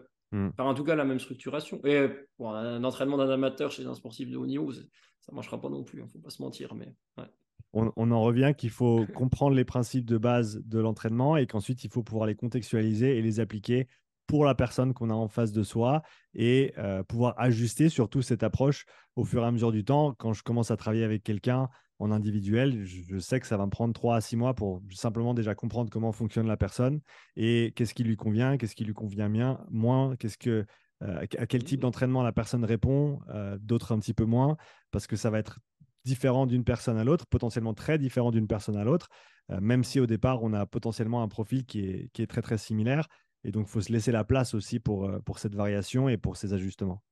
bien sûr. Mais euh, moi, je sais que je vais préparer mon premier marathon à l'automne sur route. J'ai jamais fait. J'ai fait beaucoup plus loin en trail. Hmm. Oui, j'adorerais faire comme Kipchoge puis faire des sorties de 30 bornes au tempo. Mais, écoute, j'irai peut-être faire 15 bornes. Enfin, tu vois ce que je veux dire. Il faut, juste être réaliste. Hein. Il faut faire avec ce qu'on a. Hein. Et c'est valable pour tout le monde. Exactement. Euh, écoute, Nico, c'était un, grand plaisir de, ah, t'avoir à nouveau sur le podcast. Un super échange, j'ai beaucoup, beaucoup apprécié. Pour ceux et celles qui veulent en apprendre un petit peu plus sur, euh, sur ce que tu fais, où est-ce qu'on peut te retrouver? Tu as parlé d'Instagram Ouais, mais alors par rapport à notre premier épisode, j'ai progressé dans mon marketing. Donc, comme ça, je fais l'instant promo, comme ça, les gens qui veulent m'écouter, là pour ça. ils arrêteront. On est là pour ça. C'est agile.training donc euh, sur Instagram où j'ai pas mal d'informations. Mon site internet que je viens de que j'ai en train de mettre en, ligne, donc là ça sera tout bon, il va être sorti. C'est agile-training.club. Et après derrière, euh, vous pouvez toujours retrouver depuis mon Insta, j'ai un Linktree qui renvoie vers tout. Il y a le podcast Endurance 30, j'ai des programmes clés en main et j'ai aussi mhm. du suivi individualisé. Donc voilà. Et puis Sean, de toute façon, tu n'as pas besoin de te présenter. Toi, tu es, connu comme le loup blanc maintenant. Ils savent, ils savent tu peux te représenter. Bah ah, ça, ça, ça, va, ils, sont, ils sont chez moi déjà, donc euh, j'ai cet avantage-là. Euh, Nico, je mettrai ces liens dans, le, dans la description du podcast euh, pour les gens qui souhaitent te, contacter ou, aller un petit peu plus loin. En tout cas, un grand merci à toi d'avoir pris le temps. C'était un grand plaisir. Et puis, euh, bah, écoute, au plaisir de, se croiser. Je sais qu'on n'est pas très loin l'un de l'autre. On n'est pas loin, mais on est, on est toujours chargé dans les emplois. On, est, toujours bien occupé, mais quand tu es dans les parages, fais-moi signe, on, se prendra un café. Ouais, allez, merci, au revoir à tout le monde. Salut. Merci d'avoir écouté cet épisode. Si tu souhaites soutenir le podcast, prends quelques instants pour laisser un témoignage écrit et 5 étoiles sur l'application Apple Podcast. Si tu veux revoir cet épisode, tu retrouveras l'enregistrement vidéo complet sur ma chaîne YouTube. Tu y trouveras également des centaines d'heures de contenu gratuit, tous mes podcasts, mes pensées du jour, mes présentations structurées et bien plus. Donc n'attends pas, abonne-toi et je te dis à tout bientôt pour le prochain épisode. Allez, ciao